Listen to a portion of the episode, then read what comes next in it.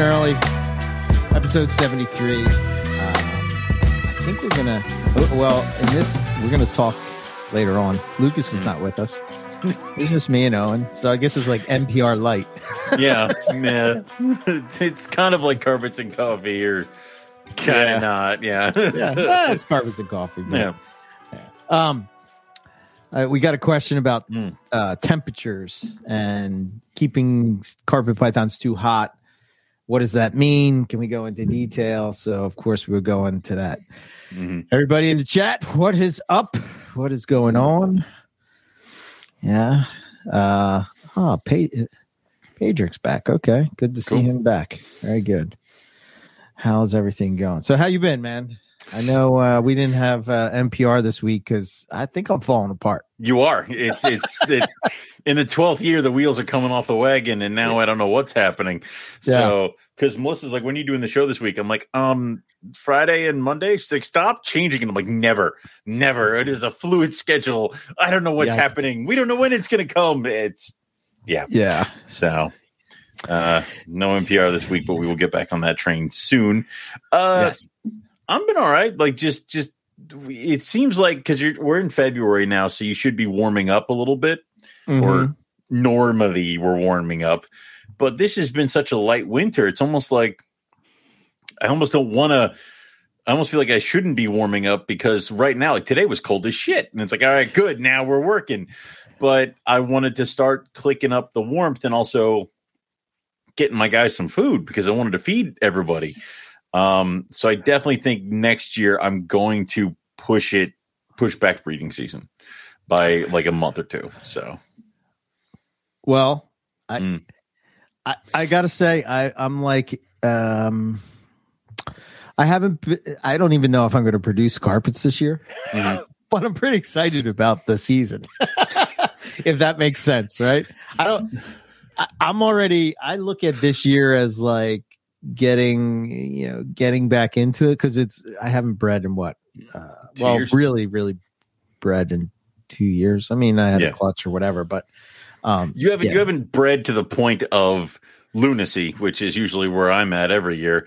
Yeah, um, in about two years. Yeah, yeah, yeah. yes so it's it's been a bit but uh yeah man i'm i'm i'm, I'm pretty uh pretty excited about well I, for this year i'm most excited about diamond pythons so i think i think all my focus is on knocking out some diamond pythons because i think that would be But pretty now, uh, when you say like you're not going to produce any carpets, are we in that point where you're like, I'm not going to produce anything? yeah and then like in a month or two, we're going to be drowning in eggs. Because I, I mean, I also I wanted to ultrasound because I'm pretty sure I have, I have two carpets already.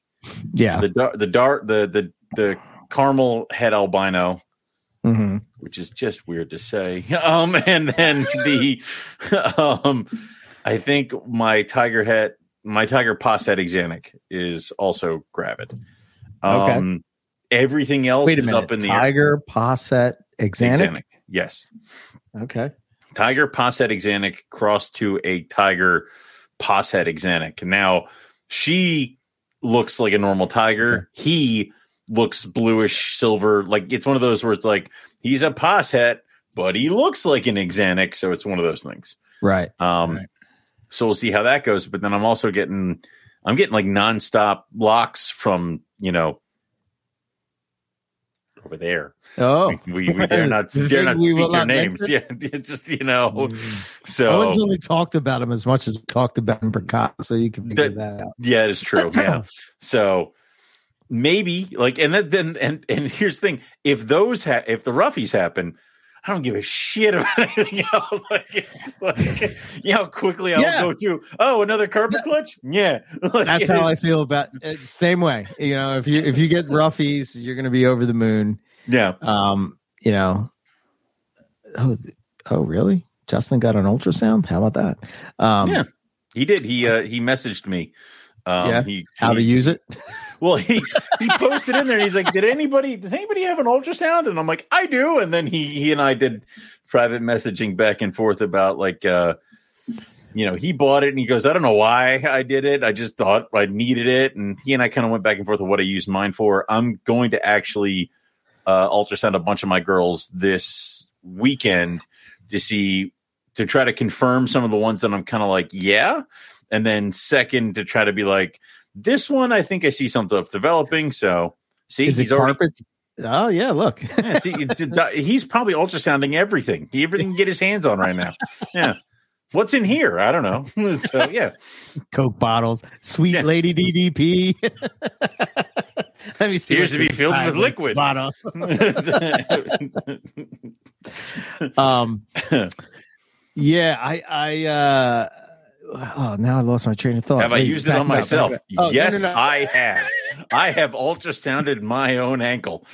Oh, Don't know what the dear, hell I was looking at, but it's, uh, We don't want to see what's on the inside. yeah, my one my one friend, um, they uh, my one friends they were pregnant with their third, and I'm like, listen, can I just kind of come over and see what's up? And we never really figured it out, but I was like, yeah, all right, I'll ultrasound a pregnant lady, but um, yeah, Okay, cool. Um, well, yeah, I guess I guess if you ever have uh, little Owens running around, never, no, uh, whoa, whoa, whoa, whoa, anytime soon, whoa. you can always. You you you shut your goddamn mouth. God. what I was going to say is is that if um you do a carpet, Mm. can you take a picture? Does it? Can you take like a I- I don't think screenshot of it? I don't think mine can. I mean, I, I usually what happens picture is, with your phone. Yeah, I have done that a bunch of times. Yeah. Okay, Like we Well, have do one um, for a carpet because okay. I might need that for the website. like we have we have videos of um uh like we I like Melissa and I took videos of us working on booking links to shut up. Ah, good one, Rob. um, Melissa and I took videos of uh, ultrasounding um, some of the pythons last year just to kind of see what we were looking at and kind of look up. Um, she's got a book on ultrasounding exotic animals and stuff like that, and just kind of see where we were at. Uh-huh. Um, and, and you know what? I could probably pl- I have to play around with it some more. Like I got to the point where I'm like, it can I can see things, and then I stopped learning what I can do with it. like I need to I need to actually like sit down and be like, and I can do this. Like, and there's that. So, um, yeah, I have like I have the pictures of the white lip eggs ultrasound on my phone. I'm not obsessive, so yeah. Well, speaking of obsessive, real Hmm. quick, um, I've started to go through all my carpet python um, information because I'm putting together a website, right? Okay. that, uh, and we talk about the binder. this is the binder. Is this the binder of like the printed internet? Like you you Yes. printed the web pages? Okay. yes. This has like Morelia Python forums article, like the tiger and the. the Why- why does this the- remind the me of, like, red and Going into a, a library and being like, I need all the newspapers from this year. and these things, like at some Yeah. point, we're going to solve a murder with this information, is what's going to happen. but there's a volume two. this is all papers, like just scientific papers and stuff. But When we Yeah. have the air, when we have the NPR Memorial Library constructed somewhere, um, they'll all be in there.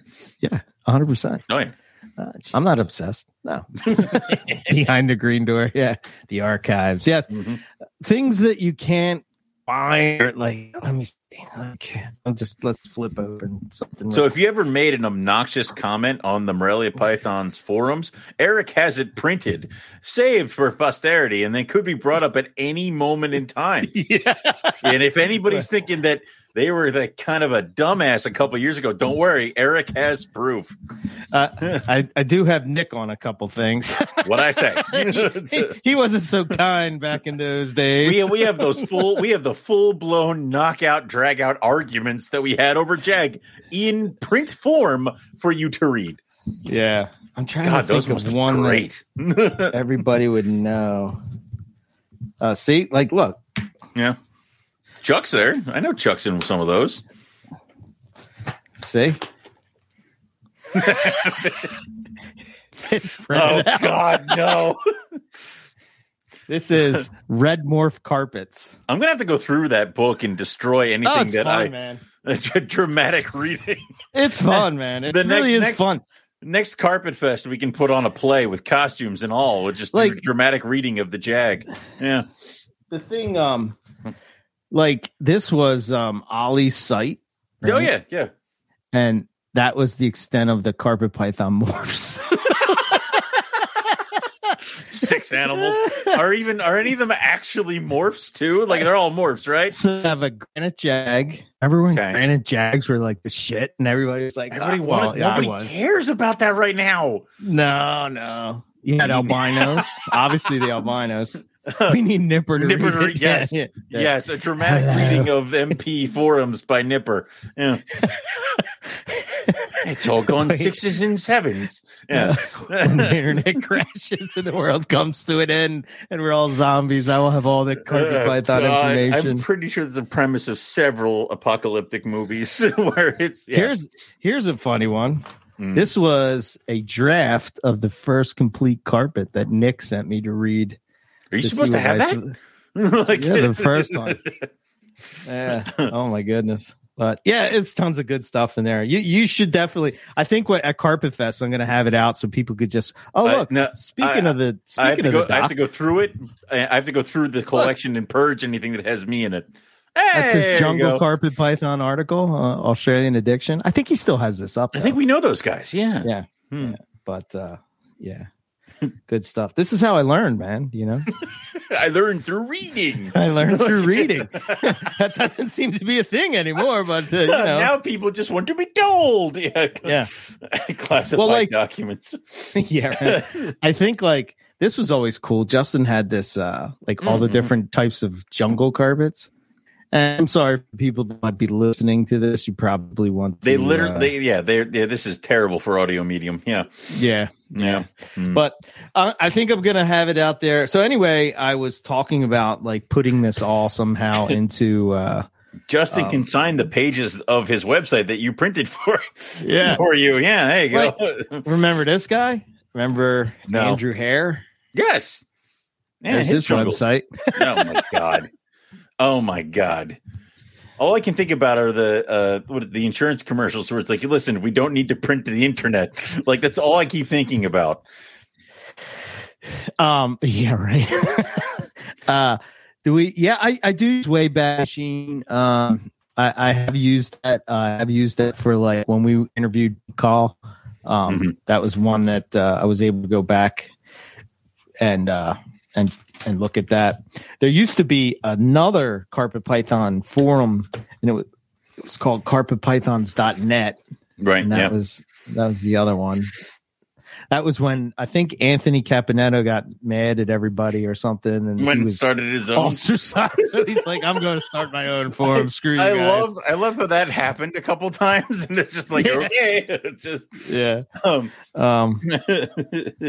or it was like uh what was it there was the forum like i did not know kingsnake.com for the longest time had a forum because i always i was just brought up on mp so Okay. all of a sudden you realize that kingsnake has a forum and they have a whole carpet python section and you go over there and that's wild west over there i mean like jesus christ Yeah. so but that, yeah. that There's was some. that was the old days Yeah. There's some cool stuff in here. I mean, Anthony Caponetto's article, like he had his uh, article on breeding an article on breeding. I I pretty much use that as a bible. You know, that's what i did uh, uh, will Erie had one in reptiles that i referred to back forever I have that in here too. Will Yep, Leary's site yep. is in here as well. You know, which is which is pretty cool. Yeah. Um, but yeah, I don't know. I'm, I'm gonna put it out at Carpet Fest for people to look at. cool Check it out. You know, remember the good old days. good old days you know Yeah. Um, but yeah, I'm trying. I was trying. I'm trying. I'm like working on an idea to put together like a lot of the uh, information or pictures or Mhm. you know just the archives of stuff that I have that I can put together because you know like we talk about lineage and stuff like that, and you know a lot of times people don't know what we're talking about Mhm. and Yeah. I, I I thought it would be cool if people could go somewhere and just look at that stuff. And le- learn these things. You know, we can't keep hitting you over the head with the information. Apparently, Yeah. so yeah. yeah. Oh man. But uh but if you're in the learn? carpets, the, the, that's that's pretty much uh there's actually a third binder too. And then I have I think I have like 10 of these with just different Flash drives? pictures Yeah. and yeah, flash drives and stuff. Um yeah. I'm, I'm showing you, it showing God it like got I'm- into carpet pythons. Like you imagine if you had like got into berms, like what, what would you do? What would the, yeah, the- right. the, the data would be lost, and we would Yeah. just be stumbling like idiots. So yeah, I mean, we would- I don't know. I guess I'm like the historian of of the. Of, At I- this point, you know, we're gonna have all that stuff printed on scrolls so you can roll them up and then just pull them out and be like, ah, yes. Yeah, Yeah. hundred percent. Yeah. But um, oh, coffee wise, so I wanted to give a shout out to uh, Cold Blooded Caffeines because they just started uh, the, a YouTube channel. And uh, do I ever sleep? No, I don't. I think that's why I have terrible health at the I'm, moment. I'm, I am almost 100% certain he is on so much cocaine that it is uh, what do you mean? coffee. like Yeah. Like, yeah. so, yep. anyway, cold blooded caffeine, um, you know, uh, which. YouTube has the channel. carpet carpets and coffee uh, blend and a Blend, few other yep. blends. I think I'm gonna try. I want to try a different one from them guys, so I'm gonna have to look it up. But go check out their um, their YouTube channel, Cold Blooded Caffeine, and they talk. About, they actually talk about coffee from guys that actually know about coffee, Coffee. Yeah. rather than us just saying, "Oh, we like to drink it," you know. yeah listen listen i have every every every day now i have my little tumbler that can hold like two and like a half cups of coffee and i have that filled with our blend of coffee my my caffeine addiction is now back into full swing and i'm much better for it so Are you? You're Oh, yeah. you're full blunt. Yeah. yeah Oh, yeah. God, yeah. Okay. Okay. uh-huh. Yep. All right. That's cool. Welcome. I Welcome back. how I used to. I don't understand how I used to wake up. How did up. you That was- function before? yeah, dear God. you know, what's crazy is is that Rob sent the itinerary for the Utah trip, Mm-hmm. and uh, we're going to be hiking at night. We're going to be going down into this canyon, and there's like a lot of elevation. So I have I've I've I've begun to train. I feel like I'm say, you know are like you just it's gonna like wear- Rocky. Are you just gonna have an like? Can we just get you an oxygen tank at this point? Like, can we just get you a mask? Oh Yeah. my gosh, man! My breathing has been terrible these past couple. I don't know if it's the switch in the weather constantly. I- I, just- I don't know, man. Just so he's aware, if Rob kills you, we're Yeah. gonna have a problem with what shows we can put out. Like, he knows that, right? Like, you please don't put this on my shoulders. like, it's a terrible place for them to be. Yeah, heavy squats. Yep, that's what I've been doing. Yeah, man, heavy squats for sure. That and um, doing um, elevated uh, uh, treadmill is is where it's at. Walk them puppies around the around the neighborhood a bunch, okay? Well, I have that going on too. Yeah. Yeah, I, I did a thing. I A got, small herd. Yeah, I got two now. you it's pretty- three. Roxy was already here. Well, you have yeah, she was already there. Yeah. So- three. it's like having two new kids, you know, two kids or whatever, just you know, creating havoc and everything. But uh, yeah, it's pretty good. I figured I was telling you, it's like we got the one puppy, Mhm. and then it's like, well, Roxy's a little getting older, and Mhm. you know, I don't want to do this again. So Eric found his breed of dog, and that is the only dog he will ever get. Just varying on hair, whether they're long or short. That's that's Yeah. it. He found his Yeah. thing, and that's where he's at. So that's where I'm at. I don't change. Eric has three dachshunds now that are just. I mean, my the- I never thought that I would be a small dog guy, but I, dude, I'm looking at those things, and I and I told Melissa, I'm like, you know, Eric doesn't have to worry about what he puts on the countertops. Those fucking things have never seen the top of the countertops. like as I'm don't. looking at as I'm looking at zero, like up perched, leaning into the sink, and I'm like, God damn it! Like, yeah, no, Well, understand before I even had any ideas of getting a dachshund, right? uh, I, I went to see Owen and I met Zero, and somehow Zero decided to lift me up by my crotch with his Yeah. head. Like he just head like, right shoved there, it in and Yep. picked me up. and I was like, oh, well, okay. huh, I don't like yep. dogs that are as tall as me. you know? But small dogs, please, small. uh, So, yeah. Yeah. I, li- I like them. I like the tiny ones, but Mhm. you know, what are you going to do? Oh, anyway. Blood Gang, check out their YouTube channel, and you should go check out their website. They got uh, they got some cool people that are affiliated with them, and uh, they, uh, yeah, I think they, I, man, I I blew through the bag, dude, um, I'm. which which by the way, I have your bag. Oh, cool. Okay, good. I was Yeah. like, man, I got to do. Yeah. I have to place another order, and then I'm like, sweet. Yeah. All right, just go to Eric's. Got it. So, um, but yeah, like I, I got my dad um a, a drift coffee a drip coffee pot, and I gave him some of the uh, blend. So Uh, I promise next time I see him, I'll have him pose with it so it's Jim McIntyre approved. approved. He's got the old fashioned like Dixie cups from like 1970. you know what I mean? Yeah, with the little the little Yeah. handles that you pull off to the pull off of it and hold it. Yeah. Yeah, God. Smoking a cigarette. I could see it. We'll have him just drink it. So it's just like, it's, yeah, he can pour it all over himself for all I care. But yeah, Oh, these books down here, these books don't fit in my those are extra books. my book rack. I'm redoing this room. Um, I don't know why I keep. I'm redoing this room, um, and I'm going to move the books into the closet area, and um, I'm going to pull this back more, um, and get me closer to the wall there. And have it's too much stuff, man. I have too many You things know- you to know do what? and you not what? enough I'll- time. I'll help you by taking away the diamond pythons, and then you'll have more room there. No, no, Give no, me no, no, those, no, and then you can No. have all the space to spread out. No, No. I don't think I would give away anything. Yeah, please don't let me because Maybe the have- Ackies. Do you want the Ackies? no, I can no, do the Ackies. no, no, no. Also, I need another project like the like a fucking hole in my head. I think you need Ackies, man. no, I don't. No, Yeah, I don't. I think do. No, I am not prepared for reptiles with legs. I don't know what to do with them. So Yeah, reptiles with legs are was- definitely different than um, reptiles without so- legs. so my so my nephew um was over here and Mm-hmm. he wants various snakes and he's now grabbing snakes and he wants them to be his and I just take care of them and breed them for him. So he was asking me um because he said he wants a lizard and I said I don't I don't do lizards, buddy. Does he want Ackies? I she, no.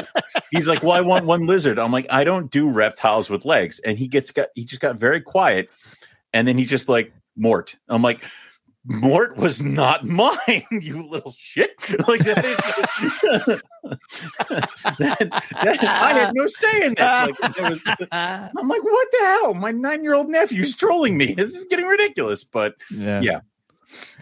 That's so. I I actually like the Kimberleys better. I like the hey, Kim, better. Kim's are so much better. Once again, Rob was right. If only we listened listened to him, him. but I Like, don't. You how many times? How many times do you think he listens to different NPR episodes when we finally get to where we were, like where we Yeah. admit that Rob was probably mm-hmm. correct, and he's like, "You morons!" Like, finally, you idiots! Like, yeah, oh, he just built a new lizard. Robert just built a new Yeah. lizard room upstairs. Okay, I, That's I cool. don't, I'll have to check I don't have any more rooms, so yeah, cool. and I keep doing the whole. You and I keep having that conversation. And I'm like, I'm not going to add any more projects, and then like three weeks later, I'm like, I added another project. Like, I don't. Whenever Owen you? starts, whenever Owen starts a PM with "I did a I did thing," something. dot dot Yeah. dot.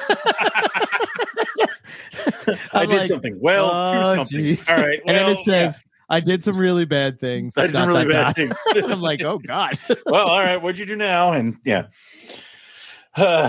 Mm.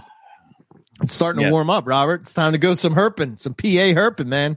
hmm hmm Yeah, yeah, yeah, yeah. I That'll be was fun. listening to uh, um, uh, Mike Curtin the other day, and he was talking about herping in the Pine Barrens and stuff. And He- uh, He wants to go out again bad. Um, I think he's trying to do some kind of a reptile get together.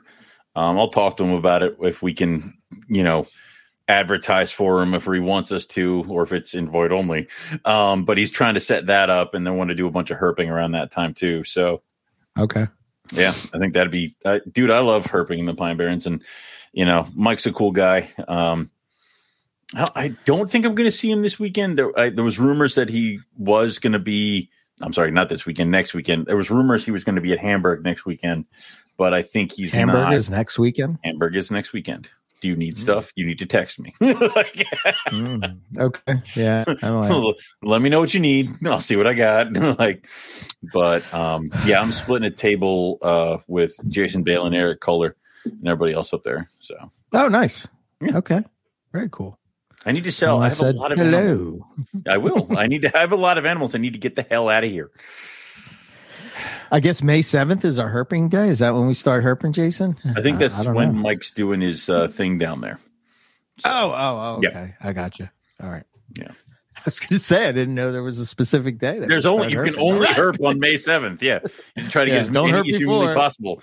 Yeah. I think I saw Kyle in Delaware. He posted up today on Facebook. I saw. Um, He's out already? yeah, he found some water snakes.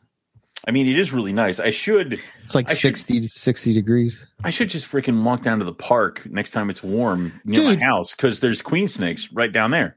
Driving to there are Yeah. really. Yeah. Oh, we, uh, oh my god, They're man! right the over there. Yeah. Huh? Yep. Like at the at the end of my block apparently is a really good queen snake spot. So Really?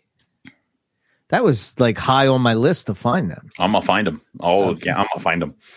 Yeah, and then you're going to want them. They've been right there for that long. Like you know, I'm like oh, it's right. Like well, the my township over the past like four years, yeah, actually, probably only about the last three years, they've been building these bridges and walking paths and all this other stuff. So now places Yeah. that the only way you could get to them was via rope bridge, and if your half your body was in a creek, now you Yeah. just walk right over, and it's like oh, cool. So yeah. I the last time I came to your house, Mm. we I went. I, it took me a different way, and I came in like the back way or something. Mhm. And I'm like, I'm driving through, and I'm like, oh my god, this is all like prime herping. What where the, the, hell is he what the doing? hell is? Yeah, I don't know. I don't know. Just He should wandering be out around. every weekend. Yeah, probably. Not now. Oh, you got yeah, listen. I got enough. I got enough critters that demand my attention that are in the house. You know. Yeah. So so how are the babies doing? I mean, they're they're really good. Like I had to. I fed everybody uh this past weekend because tomorrow I want to separate all the big guys, feed them, and then put them all back together. And then Sunday I have to take pictures of all the babies that I want to put up for sale because I've been half-assing sales and listing stuff and and doing all this other stuff. I, I didn't really want to do anything when it was supposed to be kind of winter. Like I don't want to ship. I don't want to deal with it. I don't want somebody to buy an animal and have to sit it with it for um, a couple weeks. So I've been kind of just not really selling, but people find you anyway. So I've been Mhm. selling here and there, here and there. So now I got to get my act together and I really got to take pictures and I have to start getting animals up for sale that I wasn't that I hadn't already listed. So like olive pythons, white lips, stuff like that. They all have to get listed. So that'll be Sunday. okay. Yep. Wow. Yep. So let me ask this question. We do have a question from Yeah. Adric, but Mhm. do you sell? Would you, do white lips sell at Hamburg? Is that something that somebody Hell would no. buy at Hamburg? Hell no. Too Hell no. much. The only the only idiot that would buy a white lip at Hamburg is me. So like I mean I'm the only one. There's so only one. that's me. Yeah, that's Okay. it. Um I really doubt somebody's gonna come walking in the door wanting Mhm. to drop a thousand dollars on a white lip at Hamburg. It could it happen? Maybe, but I Right. really doubt it. So a lot of that is gonna go for I mean, those would be the kind of things that you would take to a big show, like a Tinley or a um, uh, Daytona. Now, would another breeder potentially buy a high dollar animal like that to take home and go for itself, like another vendor? Maybe, but um, I don't know. So I don't see large um, dollar amount animals selling at Hamburg. Um, When I tried it a couple times, I had those high end carpets, and Yeah. well, shit, I couldn't even. Dude, you remember the argument I had about the lightning line jungle? Right, dude went and bought Man, like I wish I $200 would've sold that. shit. Yeah, thank God that didn't happen. So, Yeah, yeah. What the hell are you Oh. doing here? like it's wait, just dropping in a few. Um, why would you to come here? like go. Congrats, man! Yeah, Jesus. It's carpet talk, man. you know, carpet talk. Um, so let's get to this question. Um, okay, do Papuans refuse food Mm. when they're gravid? Um, The answer to that question is maybe. Because some do, some don't, some eat all the way through, some refuse immediately. Like I I will actually um offer food and I will be not shocked if the animals that I have pegged as being 100% gravid eat. Um I've had animals eat a week before they've dropped eggs. See, and I've had ones that just shut down.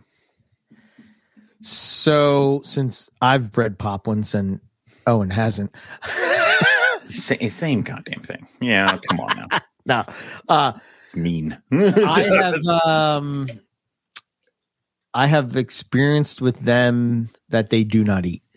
really? Yes, I don't know if that's specific. Uh, well, most of my carpets won't eat. Are you concerned about the big gap of? Because I, I understand. I usually cycle down when they're going down for winter, no food, no food throughout, and then I bring them up and try to get eating. Do you see food like? Will they eat prior to being gravid if you bring them up? Yes, and they're not gravid, and then they will get gravid and then they will stop eating. But I thought Yes. Papuans were some of the first ones to go. they usually are. So are you worried about like them coming? Do you do you winter them with the potential mate? Yes, Okay.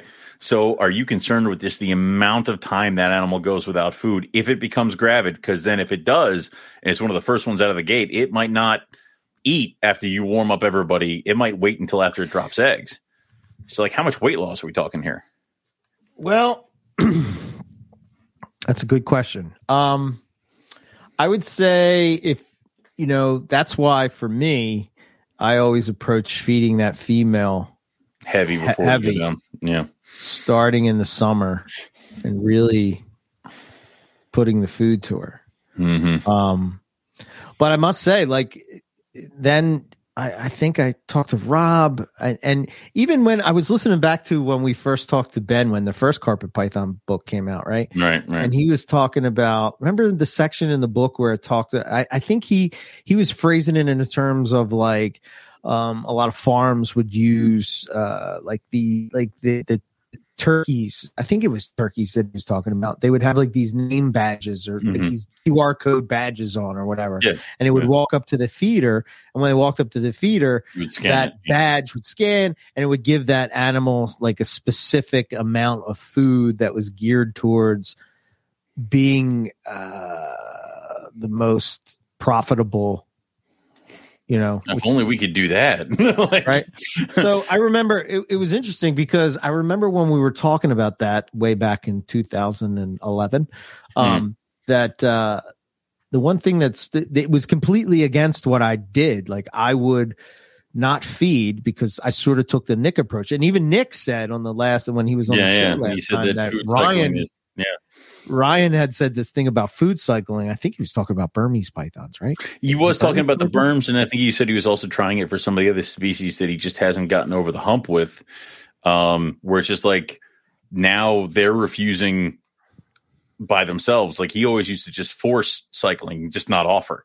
Now he's offering, and animals are turning their nose up at it. So Yeah, Yeah. So for me, like I, I remember, I think I was talking to Casper about this actually, and it's when he bred his Papuan pythons, and he was telling me about mm, because I was trying to breed. I think I was trying to breed zebra jag or somewhere in that time frame when I was doing that, and I, I, love how I was you, gonna. I love how you analyzed the shit out of breeding zebra jags. Like it was like you attacked it like it was some un, unclimbable mountain of a Papuan python. It's like you bred Papuan pythons. Tell me, how do I breed my zebra jaguar? what the, are you fucking kidding me? Uh, Well, the, like, the he's going to say Halmahera. He's going to say all the other shit he tried to No. breed. No, Zebra jag. jag. yes, dude, I spent a lot of money on that zebra I know. jag. That was Jesus. That was five thousand dollars for that male, man.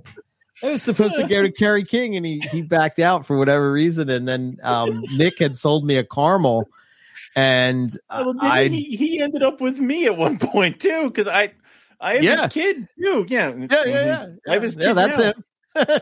that's him. Oh Um, god. So yeah, I you know Nick he can sell ice to an Eskimo man, but uh he he knew I wanted a caramel and I wanted to get into carpets. And I remember I was at work and I was an assistant. I wasn't at the boss at this time. And then uh next thing I know uh he gives me a call Mm-hmm. So um, I pick up the phone and I'm like, "Hey," and he's like, "Hey, man, I got an opportunity for you. Uh, clearly, uh, you know, clearly carried the window is closing. I got several people already on my back in. line right now. You don't take this now, it's and he's like, forever. You want you want to big carpets? This is how you're gonna do it, you know? And I'm just like, uh, uh, uh, yeah, okay, yeah. And he, he, like just convinced me. He's like, "This is cutting edge stuff." I'm like, "Well, why don't you do it?" I don't like Superman's that. boss, where it's just, or, I'm sorry, Spider Man's boss, where it's like, ah, pictures of Spider Man. Like it's just, I mean, he he was he was telling me about how like you know, I, I think I was because at the time I kind of knew that he was like a purist. Mm-hmm. But um, like getting into the carpets and stuff, I didn't know like the, the level of his, you know, his his purity. So I was like, "Well, how come you're not doing zebra jags?" And he's like, uh, "I don't breed that dwarf garbage crap. That's all hybrids, junking up the gene pool." and I'm like, "So should I do it?" Yes, you should do it because I can. Why did you ask him? Like, of course he said yes. Yeah. Uh, so anyway, I I got that anyway, long story short, anyway. I got that. Yeah, we kind of derailed the conversation. well, it's good to reminisce about old times. Um, so I bought this. I bought that Zebra Jag for hmm. five thousand dollars, and that was remember. a lot of money for me. Dude, I was it, like, it, you got you got the you got the clutch. I remember the clutch was in my incubator. I'm like, no pressure, no pressure at all. yeah. Oh my gosh. So anyway, I I was trying to get him to breed, and I saw like a lot of like um I never saw a lock, and this was like when I was very first breeding, right? Mm-hmm. And at this point, Nick hadn't hadn't given me like sort of uh, an insight into how he had done it. You know, I haven't, I didn't, I didn't spend enough money yet. I had to rally up the toll. you put the boy in the girl's cage. Like, I yeah. mean, come on. So, but I couldn't get him to go, man. I couldn't get him to go. So, like, yeah. for the first two years, I struck out with breeding carpets. I think it was 2010 and 2012. 2011. No, you know, you had them before that. No. When did the show yeah. start? How long have we been doing this? Where the hell are we? Yes, 2011. so 2012 was the first year I bred carpets. Okay. Anyway, all right. My um, first year was 2010. Casper yeah. had told me about. He said, "Listen, you know, like when you're war- when when you're when you start to bring them up, mm-hmm. offer them a meal or two. Yeah, because they wouldn't they wouldn't they wouldn't go into ovulating. You know, it, I wasn't seeing any action or anything. Mm-hmm. Mm-hmm. So uh, uh, I did. I fed it a small rat, and sure enough, man, that female, she was like, it was like Some, something about once like they that. realize that food is abundant, yeah. they ovulate. So yeah. that's why it's like I have to feed, and then I have to pair the animals that I haven't paired yet, like my king rats, uh, my pine snakes, and then uh, the white lips, the golds are going to get paired and stuff like that. Like all that stuff has to happen um, this yeah. weekend. So everybody's got to get separated, fed. then they have to. I usually let them sit for 24 hours because mm-hmm. I don't want to like be like, all right, now that you've eaten, now to throw you in a high stress situation. Like it, like I don't want them to just to uh, give them a day and then yeah. they'll be all repaired on Sunday. Mm-hmm. Um, and then we'll see how it goes. But I don't expect a lot of my boys to eat just because they're going to be ready to roll. So, yeah, yeah. I um, I had I had great success with that, but they would eat, and then once they ovulated and they were they were done. See, the weird thing is, is like mm-hmm. Owen's carpets would always bask belly up. My carpets never would bask belly up. So, I wanted them to bask belly up. I'm like, why aren't you belly basking belly up? I didn't know that at the time because I was using under right the uh, cage heaters where Owen was using heat above panels. the cage mm-hmm. heat panels, you know? So I don't know if that had something to do with it, which in a way seems weird to me, right? Because mm-hmm. what you you would think that they would be trying to warm um the follicles that Well, I think if if it's if it's a panel or a heat source that is above them, they're trying to flip around so that the, the heat goes directly on the eggs because of where they are in the female it's on the belly. If it's belly heat and she's able to just kind of like just smush her belly right up on it, yeah. I think she gets that heat to those eggs right that way. So it, I don't yeah. know. Um, right now in that that that caramel, I, I I don't think she's close because to be honest, I didn't remember the last time she shed, but she's starting to twist like a pretzel. I'm like, you can't be that close. You you're not going to do this to me. Where it's going to be like Mm. March first eggs. Like, don't do this to me. Like it This is. the one that I gave you. Yeah, she ready to roll. Oh yeah, dude, she she might be ready. My Oh, yeah. for whatever reason, my snakes didn't bass belly up, but as soon as they were about to lay, like I mean, the next day, they were twisted like a pretzel. It was the craziest I thing honestly, I've ever saw. part of my brain looking at her with the fact that she's constantly being twisted and the fact that the male is now I went from not being able to see the two of them to now he is out 100% on top of the bin away from her. Like he when I separate Yeah, after the ultrasound, he may not be going back in with her because there's no point and Yeah. we'll just rock and roll. Um but this is a first year for him and this is my first year for her. So yeah. uh, yeah. Good luck, man. Yeah. I hope uh, hope all goes well. Congrats. Yeah, have fun with the new one, the new Yeah. baby. Yeah. Um, yeah, I don't know, man. It, so for me, the telltale sign that I always go by with carpets, I I can't really say that I, I haven't really seen it in other pythons like I have carpets, but maybe it's just because I'm not paying attention or but they have this their their belly scales get s- how would It's you explain side. it? now? It- It's it- square. you have- it's like the, the sides. the belly scales go like this anymore. Yeah. They go more like that Like- like, it's a square. like so the belly scales will pop out, and that's that. Um, and then also you'll start seeing um the the massive scale separations on the sides, uh, and that is always just kind of like a. Uh, I don't see that a lot with the carpets, but Mhm. like the scale separation on my king rats was insane. Like it was like scale bunch of skin, other scale. And I'm like, dear God, like that is I'm like, I think I killed this animal. like this is what did I feed you? And then she just shot out a bunch of eggs. I'm like, oh, there they are. So Right. yeah. Yeah, I, I mean, I, I, I, so yeah, I never worried about them not eating. Um, I, I would worry. I guess if I was doing maternal incubation, you know, um, you really have to, uh, again. you would, yeah, right. You well, really, I, had to, I had to move my incubator into the laundry room to make room for more cages and my big, big freezer. So now I'm like, you know, I might end up doing more maternal incubation so I don't have to walk outside the room.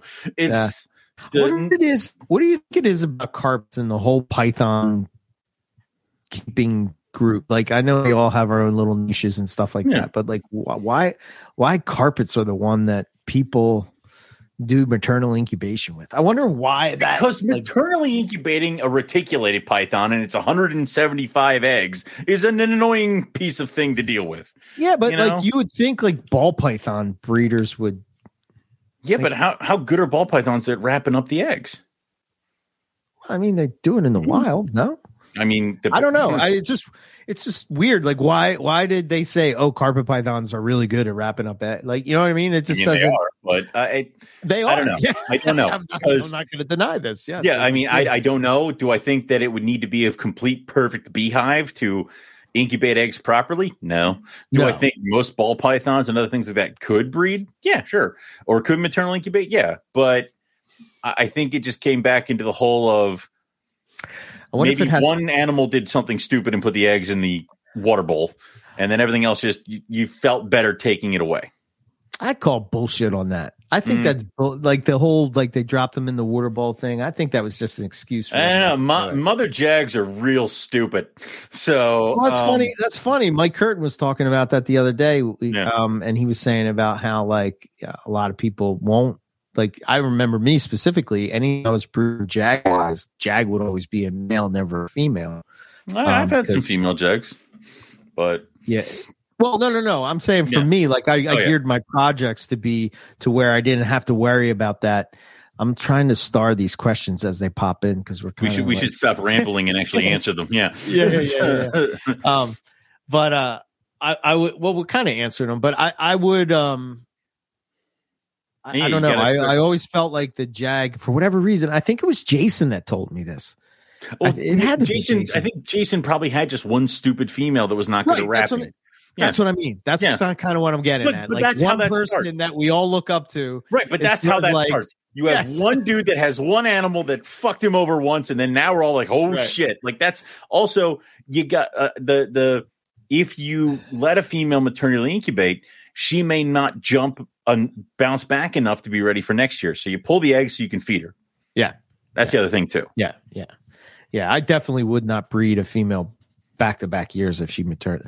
I'm telling No, you, no, no, it- that's- they they they, look horrible. horrible. When Uh, the only reason mine didn't look as bad is because she ate Well, while she incubated, she one but then then she took too. a giant crap on top of the eggs. So it's like, okay, I mean, yeah, you know, I mean, she, yeah. she is an Owen snake. I mean, yeah, they, they are fed over here. I mean, Yeah. you know, Yeah, they, they they come from you and they're like, "What is? Oh my god, Uh, one two rats in one month! My god!" I can't figure out like what that perfect balance of offering. You know, like I, I There is I no know, man. It's, it's no, I know, I know, but like you think about like I just think about that post that Matt Somerville put up with that brown snake Mhm. and like how it ate like two mice in the whole year and it had all these fat deposits all the way through it. I'm like, what, what does it mean? Yeah, what? yeah. Uh, all right, let's let's circle back. Here we got a question for you right here. Okay. Brumation Does your tactics. brumation tactics differ from your Asian colubrids Mhm. to your American ones? It does and it doesn't. So the North American colubrids are brought outside to a side room where the power is turned off and they just kind of what whatever the temp is out there, it's definitely cooler than the Python room, and that's where they are. Um, but also that's where my Vietnamese blue beauties are, but they are kind of kept a little bit cooler. Um, but as far as the brumation for say the Chinese king rats, Uh-huh. There is no brumation for them. Like they're they have no heat source all year round, and they just get chucked together and they breed. Um, rhinos, uh, pretty much the same thing. I don't touch their temps at all.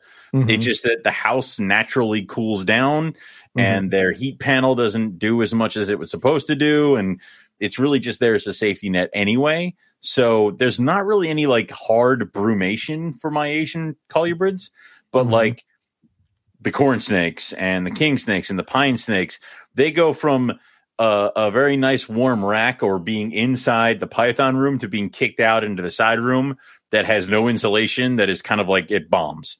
Um, but to be honest, where uh, it seems to work out better is like so the Madagascar stuff breeds at um, cooler python temps. So when my room naturally just gets lower during wintertime, that's when I see breeding between uh, the king rats, the mad hogs, um, a false water cobra now this year is just something else where it's just a little bit cooler and I get breeding from them. So the Asians don't really necessarily go through a hard brumation. Um, will that tactic change uh, if I don't start getting success from, say, like the blue beauty snakes? Mhm. Yeah, probably because I figured out where I was going wrong with that is that you can't breed two females together. So now that I have a boy, um, once he's big enough, if they don't breed, then yeah, I'll probably start pushing them into the harsher uh, side with the northern with the North American snakes.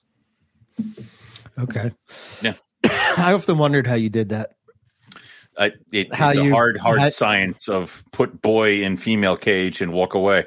So Yeah, but like the timing, the temperature, the, you know, like how how you know, do you, are you are you writing this stuff down, or you just like you just throw shit at the wall and see? what I mean, listen, do you want to the public? I'm throwing shit at the wall. Privately, I don't know. I might be writing shit down. I don't know. like Okay, it's- fair enough. I might, I might have a very large word document that tells me what day I should put things together and what temps things should be at.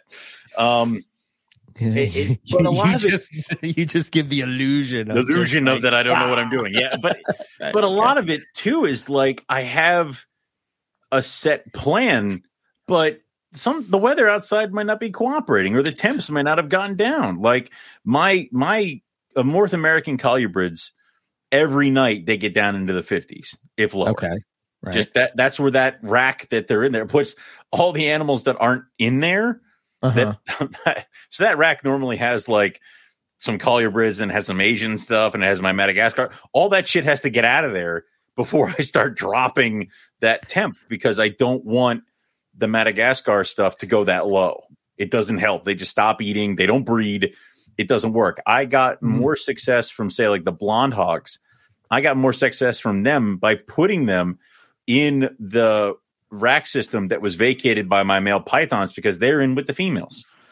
Gotcha. Okay. So I'm getting more success that way with those animals. Now, the Asian stuff, it just seems like they don't have as many triggers. I have this long list of temps and stuff that I kind of want to do with them, but I don't do it. It just like they we, like step two. I'm like, ah, yes, now we've dropped it this low. Oh, they're locked. Okay, I'm to stop doing things. like it's Well, we- I, I we think that, cross yeah, this I think- out. Like, and that's that's just where I'm that's at right now. Just Like, watching uh, your snakes, right? Well, yeah. Yeah. and also like we talked Yeah. about that last year. I, I talked to Rob last year. I'm like, "Are my king rats big enough?" And he goes, "Yeah, give them a shot." I'm like, "Okay." Chuck them together, and then I'm not monitoring them because I don't think they're going to go. This is a shot in the dark, and then they double clutched, and I'm like, "Well, fuck!" like, I guess I what did I do? like, so Hmm. yeah. So what you're saying is my approach to diamond python breeding this year should pretend like "Ah, Pretend you don't care. Pretend or whatever. Yeah, nah, it's heave them together. Just act like you don't want them, and then it happens. You know. this would be uh so this was uh so back to the the ij um yeah so she comes out of her lay box for a couple hours a day to lay under the heat emitter yeah i i would say that that's in my opinion the, if she's not normally doing that uh, wait but she hasn't done this at all this week at all hmm. Hmm. it, I, I kind of feel like Yeah. if you if you slice it down to like this week is different than last week, it's like I, it's a little it's a little bit of a stretch. Like if if they are constantly my animals will come out and bask right now because this is where the temps do their little fluctuating, but the temps do the fluctuating year round. So I will see my animals basking at certain points like when I go downstairs to like oh, for like an AM check, when I go and turn on all the lights and check out everybody, they're all out laying underneath their heat panels. And that happens year round. It could be the middle of August. Early morning, they're out checking stuff out, right basking. Like that is just how that goes. They are set into that clock. okay Um, so what I would say that the second something is not the normal is when you're kind of on the right track as far as eggs. Like I've always had a Woma that lost its damn mind every time I touched it. And then when it would not freak the hell out is when it was gravid. hmm hmm Yeah.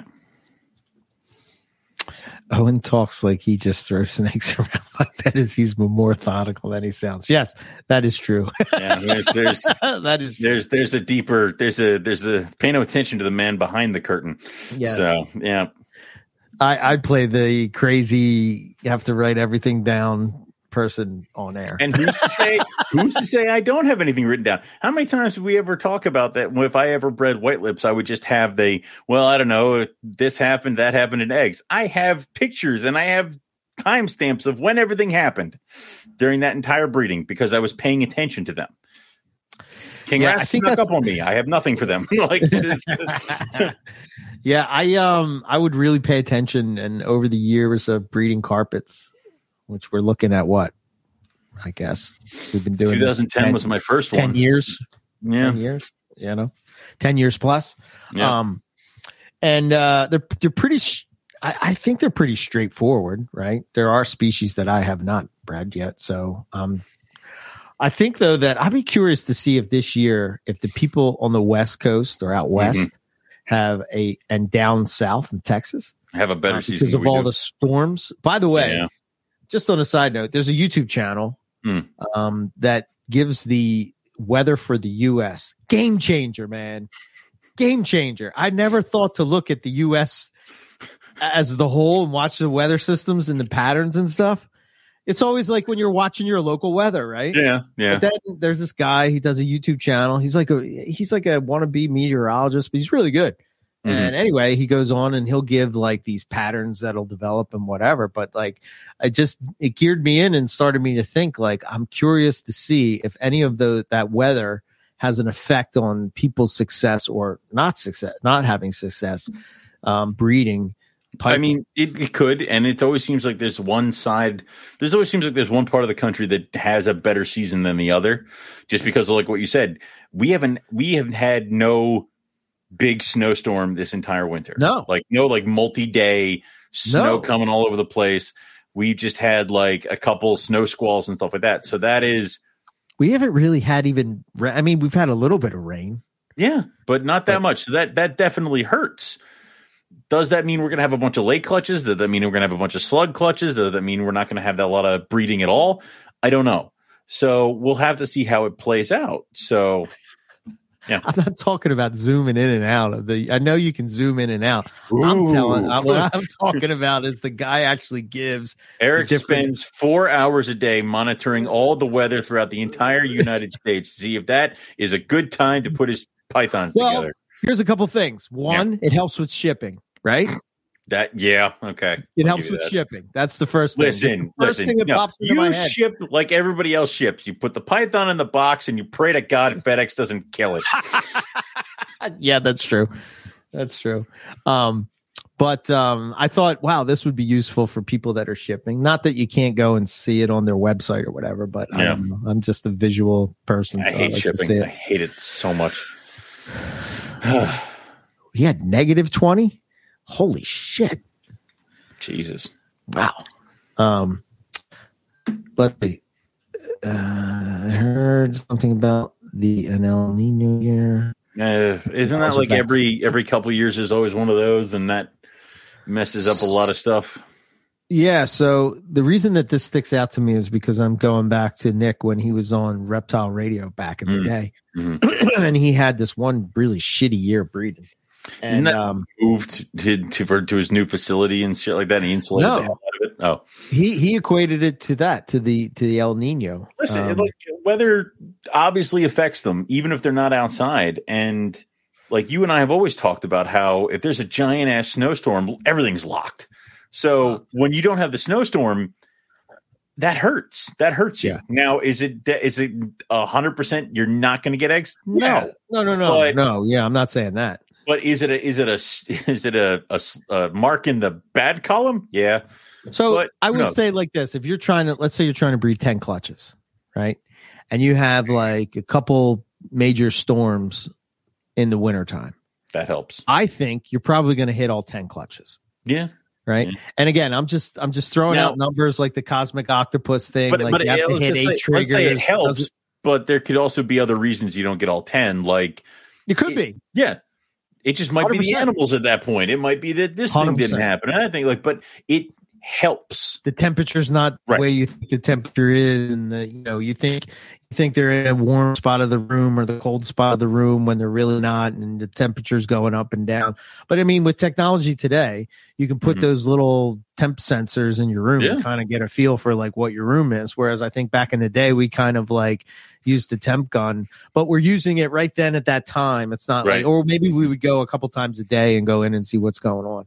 But I'm just saying, like, you know, you see out in the Midwest, the crazy Texas and all Mhm. the crazy weather that they had out in California. Remember that rain? Good Lord. I thought Lucas and Riley were going to Get swept down the river. Yeah. It, you know, and and that they might have a like it always seems like one half of the country does better than the other depending on how it goes it never is it that everybody throughout the entire us has a great season on carpets I wonder. Um, or pythons I wonder. Here's a thought, real quick. You know, Mm. to just go back on what you're saying, right?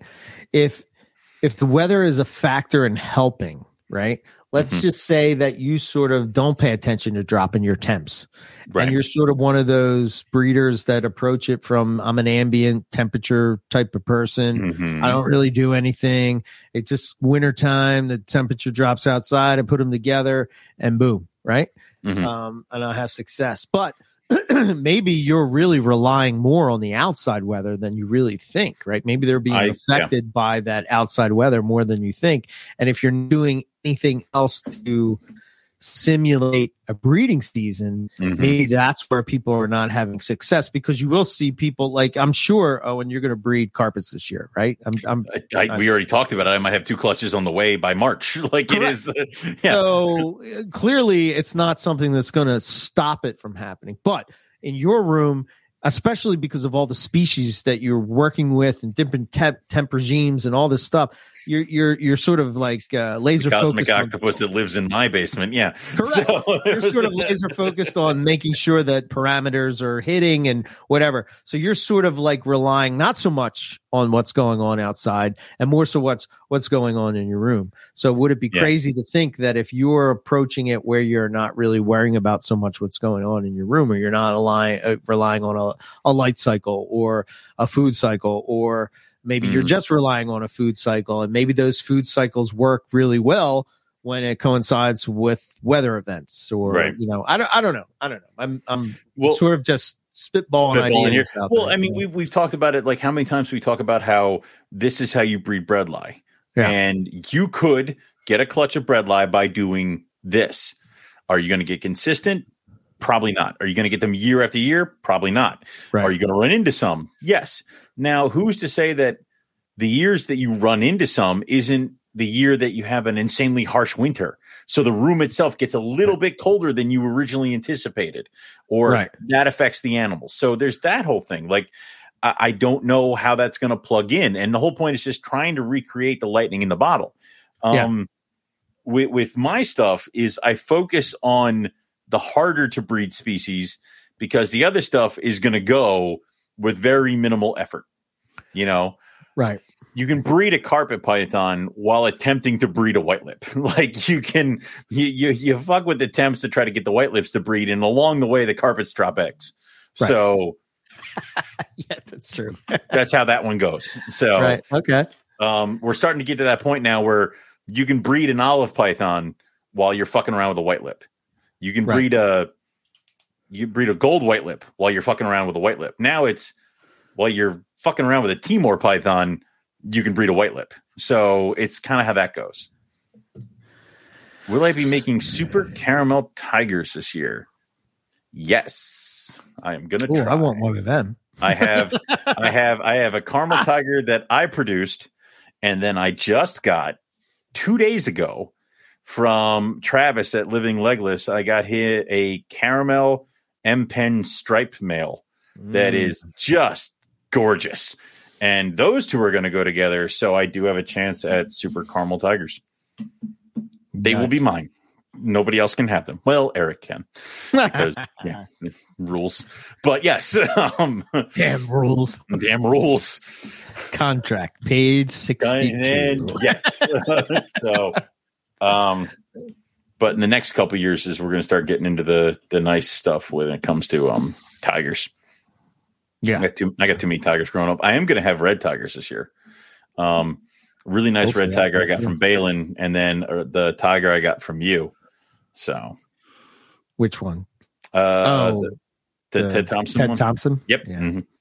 Yeah, that's that's a nice go. one Yep. that's a nice one that's is she still mean She's evil as sin. Like she's horrible. That was that was the one carpet I had. Like, you know, we would be saying like, "Yeah, carpets are chill" or whatever. Not But this bitch. Like, one in your collection. That was her. That's her. She she she would come for me. That she's the one who would eat while she was maternally incubating because she would come for me and I'd be like rat. Like it is just yeah.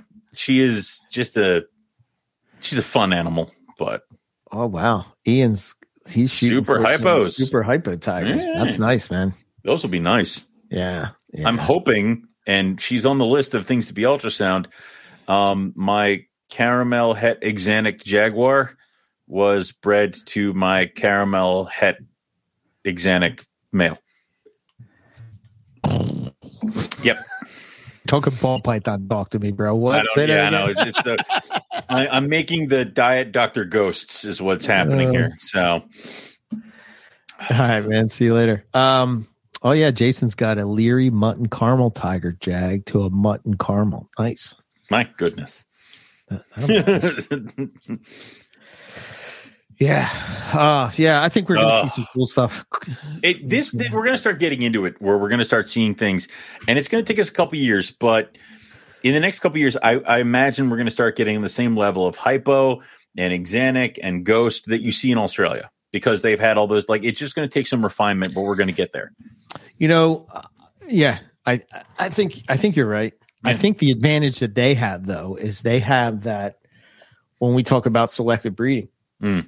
They have that other animal that is more refined, Yeah. prettier, different But they've also had it for pool of genetics Right. that they can pull from the wild. You know what I'm saying? Yeah, like they, yeah, yeah, yeah. yeah. but they've also sucks. had it for years for working at it. I mean, Oh yeah, yeah, yeah, yeah. Uh, yeah. But I mean, can you imagine what a really nice ghost tiger is going to look like when we get down that road? yeah. I'm talking like prime caramel, prime axanthic, mix them together and then get really nice stripes. Or I'm sorry, prime hypo. You get a really nice hypo tiger and you get a really nice axanthic tiger because they're out here. We just got to get them together. yeah, yeah. That's going to be fabulous. Give it a couple years. It's going to be awesome. Yeah. I would uh I would gear that towards for some reason, I know this I I've often disagreed with this with Nick, but Hmm. Um he used to say like why would you breed like why would you breed an axanthic to a tiger that has more yellow in it or a coastal that has more yellow in it because axanthic is trying to take away the the So I'm trying to avoid the red. right? So, Yeah. but I, for me was is that if you look at like, well, I know maybe you don't know what this looks like, but if you look at like an axanthic pastel or axanthic pastel soup or uh, These axanthic carpet pythons. super I don't know what you're ball about. Yeah. python, they just glowed differently. You Right. know, I, I don't. They had like a, a glow. Yeah, we do need more striped jungles. That's for sure. Hopefully, Riley has. uh he, He's got a clutch he's working on. So I would prefer that kind of like, and and this is something I was talking to Melissa about. I'm like, Eric has axanthic double het granites, and I'm like, do I want to dip into the, my toe into that pool and see what's going on over there? And she's like, why? I'm like, I like granites and I like axanthic, but not coastal axanthic. I don't know. Also, if I get them to breed, I can get everybody to give me to shut the fuck up about breeding green breeding, breeding IJs. Like, yeah, yeah, that's all. That's the real reason. So, yeah. no. Um, yeah, man. I mean, you know, I think, uh, I, I think when I first saw the Axanthic Granite, I would say at the time, and this was probably before the Silver Prepper was out Mhm. and about, it's probably one of my favorite carpet python morphs. It is. It, it's a killer pattern. So, yeah, yeah. yeah, hundred percent. Um, yeah, Sean Carroll's animals. Good God, yeah, he has some beautiful. I, I, that's what I'm talking about, right? They Mhm. have more of a, uh, more years of selective breeding and such that, you know, that Give uh, it. Give it some time. I mean, we have better tigers than they do. I'm trying to make striped ivory coastals tigers. Oh, you're trying to get back to like the bone white kind of Yeah. stuff. Okay. Yeah. Yeah. Yep. Yep. Robert is sticking with things with legs because heat, food, water equals eggs. I yeah, mean, but the problem is, is that that's that's true. And then it just doesn't stop. Doesn't so, stop. and then you have to deal with like babies every five weeks. Like, no, I think when I saw I saw Lucas and all his Aki babies, I was like, I'm not breeding no, them. uh, uh, uh, uh, I wouldn't have time to do that, man. There no way. No way. no. No way. If, if you're going to set up Ackies and or some other dwarf monitor, you have to have a way to get rid of those suckers. Like, because I mean, Yeah. just the amount of babies is insane. I, I mean, I love I love my monitors, but I don't see me adding any any other. No, Any I'm- other monitors? I'm done. Yeah. if it's not a snake, it ain't coming to my house. Nope, we're done. I I I quite I I do I am really I do really like the Kimberly Rocks. They're they're they're my favorite for sure. They they're, like a they're mini. retirement monitor. You know, yeah, they're, wanna- well, the, to me they're like a mini uh, they look more like the head structure and the neck structure and um, Mhm. just the whole body structure. They look like a tiny perentie. And the perentie to me is like the ultimate monitor. I mean, there's no screw Komodo dragons. It- it's like compare, but to me comparing a Komodo dragon to a Hmm. perentie is like comparing an alligator to a crocodile.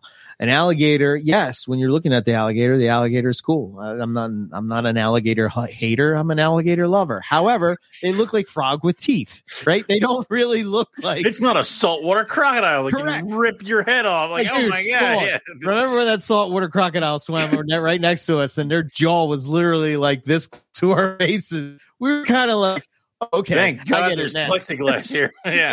exactly. But like, you know, if an alligator swam up, I'm going to Okay. be nervous, Like, just- not as nervous as no, no, no, no, no. So to me, that's the difference between a Komodo dragon and, and a Komodo dragons are just like they're huge, but like perenties are gorgeous. Like they have pattern. They have, you know, Yeah. Komodo dragon's just a big killing machine. Like it's like, yeah, Yeah, yeah, yeah. They're they're and they got the their back pattern. You can see where the Mhm. Aboriginals, like you know, got their Mhm. inspiration for their art and everything with the dots and the, the, the- oh, they're just beautiful, beautiful, beautiful, you're, beautiful. you're comparing comparing a monster truck to you know a Mustang. it's like, yeah, Right. Uh, and I, I remember. I think I was like uh, really like.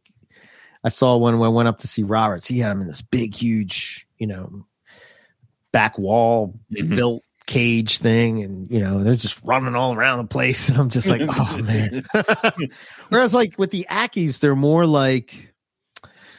I don't know. My experience, I guess they're more flighty, right? Mhm. They're more bitey. They course. definitely bite more for sure. Um, which Rob told me as well. But you know, well, you know, what are you gonna do? I learned the hard way. my God, if Um, only Rob would just tell us these things beforehand before Yeah. we do the Damn thing. it, Rob. Yeah, God damn it, Rob. Why don't you ever come out beforehand?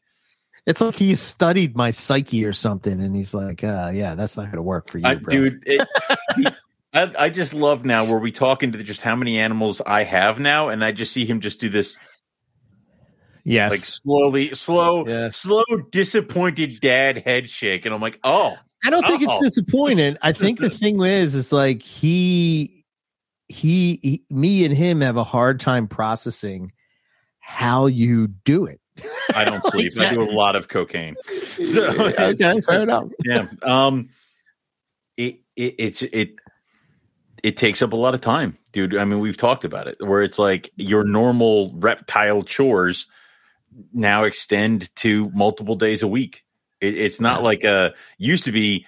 You know, Wednesdays you go down, you clean, and then I don't have to do anything. I might pop in and check everybody. out. Now it's like, uh, I usually have some sort of reptile chore to do at least once a day. Like it's cleaning, or right now everything's slow because everything's Yeah, yeah. Nothing's eating and- I have to go down every other week and feed the babies, and I have to make sure everybody has fresh water. right. But summertime, you know, you're you're constantly down there cleaning, and you gotta almost stagger it so that you can do babies one day, you do adults the other day, you do waters the third day. Then by the time you're done with the waters, it's time to check to make sure so you know babies have flooded their cages or shit all over the place. And then if you still have non-feeders, you got to work with those, and they have stuff kind of hatching, so you got to watch for that. Um, yeah, it's kind of all over the place. Did you see that? Um, did you see that crazy carpet? Let me see if I can share this. Uh, window. Yeah, here we go. Did you see? Oh. that isn't that cool? Where's that from? Australia, Of course. Right. And now you're going to tell me it's got no jaguar blood in it whatsoever. No, I don't think it does. Weird. It was a caramel. So it's from Red's Reptiles. Um, Okay. he let's see let me see i want to say it was doesn't give me the info though Tell um, me what you are. All right. So it, it definitely not a jag. i think it- uh, for some reason i think it was caramel albino, Albino? caramel albino to something like that. It's a mix of a bunch of things. Um, it's Yeah. cool. It's got a really, really reduced pattern. All it really has is some kind of stripes going down the neck, and then what I Would you would say that's assume, like- caramel. I mean, I don't know. Maybe it looks kind of caramel like. Um, but I mean, it also just has the kind of side saddles that you would see in a in like a tiger jag. Yeah, yeah, yeah. really nice bald back, and th- there aren't that many saddles. It's a very reduced pattern. I kind of like how this is like all stripe Yeah, and then it just breaks up. right down the neck. you Yeah. know? Like I it said, tiger just jag almost. up. Yeah, yeah, Mm. hundred percent. It reminds I me a lot that- of the super tiger jags that they were was like really just a tiger jag that they crossed with uh a tiger. There was a the day. crazy, yeah, there was a crazy imbricata that had a similar look to that. Um, Weird. But yeah, yep. You always hatch out Something- the weird ones hatch out, man. Yeah, can uh, happen. you know, I think uh, I think we've talked about it multiple times. Where that's one of the cool things about the whole um, carpet thing. You know, every once in a while you're going to have crazy Get ones something that weird. pop out. You know, Yeah. and you can either choose if you're going to you know kind of run with it or you're going to you know not run with it or whatever the case would be. But um, Yeah. I mean, I think I'd be more bored if it was like every year the clutch hatched and it was like, great, they look just like their mom. Like it would kind of be Right. annoying, I think, after a certain point. Um, right. Yeah. Yeah, hundred percent. Um, I was seeing. Oh, this is what I wanted to share. Mm. I found it interesting that. Um, so I think um, I'm gonna, Michael Pinnell posted this up, um, and I wanted to see if you see the same thing that I'm seeing. So here's this. Um, so we're talking about red coastals and whatnot, and Okay. um, the first pick. So this pick is from uh, Michael Pinnell's line. Okay. It's no, not an MBB. And then the second pick is an MBB. Right. The one thing I notice is look at this. Look at Can the we make- size of that head. Can you get the pictures Bigger? a little bit bigger? Yeah. Uh, I don't know. Instagram. I don't think you can. Like, Damn it. oh, man. Let me see. Uh, let me do a thing. I think I think I've seen these though, so I can know what you're talking about. So it's Michael Pennell's stuff, and it, the they're definitely a larger or at least a longer head on the first one. Kind of like it looks almost. Like it has that way, right? Snout, yeah. So Okay. I thought maybe I was a little crazy or something. I mean, probably, but I, I join you on the crazy side. But um, yeah, right. that always seems like that that happens. Where every once in a while you get a carpet that has just a longer face than some of the other carpets. Um, and that's his Well- line of red stuff, right? Is what you said. Yeah, and the reason I, I I was curious if you saw the same thing is because um he used to have where is it? Pythons in a pear tree. There we go. Let's see. Yeah. Here, I'll probably be able to get better picks. Mhm. Maybe not. We'll see. Yeah, you got it. There we go. Okay, so that's the MBB. Yeah. That's an MBB. okay. And that's And his. that is his line. I swear Yeah. that head is Mm. a Sylvester line coastal head. I mean, the head looks like goddamn. It looks Um, long, right? Yeah, looks like a freaking uh, Brisbane. Kind of like that long. That that is a long snout. So I wonder if baby coastal carpets have that same type of head structure to why their heads are so big. I mean, I have I have I have a weird pair right now of reds. They're both um MBBs. Uh the male developed normal, the female is doing that small head bullshit where like the rest of her's growing, Ah. her head isn't. And I'm like, will you get Yes. bigger? Like so you don't look so goddamn stupid. Like it is, Yes. but that's just the way she's built. And and we've had like I've had those animals, you've had those animals where it's like their head just looks small on their body and it, it, there's no explaining it. Like they eat, and I've had ones where they have those huge, like the the head muscles like behind the jaw are massive, but then it just tapers down to a very small snout, almost like an arrowhead. Right. Um, I've had that too. So every animal's weird. None of them are the, the same. So here's one of his Brisbane's, just to, just as a reference. Mm-hmm. Oh, he's got different patterns in his Brisbane's. Right? Yeah. That's dark. It almost looks like Brisbane we saw in Brisbane. Weird. Like, uh, it's almost like it's the snake from where we said it was from. Oh, right. Yeah. That's, that's awesome. their heads are wider, right? My They- male's head, my male's head is are- huge. Yeah. right. Their, Yep. their jaw muscles are like real pronounced. I, I dislike every time my male bites me. Yeah. yeah, for sure. It's not fun. Yeah. so there we go. Cool. Um. Anyway, um, yeah, I don't need that. Okay. Uh, let's see. So I guess we will. Wait a minute. What's it say? Right click, inspect. and- Oh, no, don't worry. Yeah. already. passed. it's too late for that. um did have uh, let me just pull it up let me get my my show notes and let's see what we have so we did have a question come in i see this was from rachel she sent us an email and i Okay. thought it would be cool that we hit on this and then uh i got a carpet to share and then i guess we can wrap it up but Cool. um, I've been seeing a bunch of stuff about temps and how we are keeping carpets too hot, quote unquote.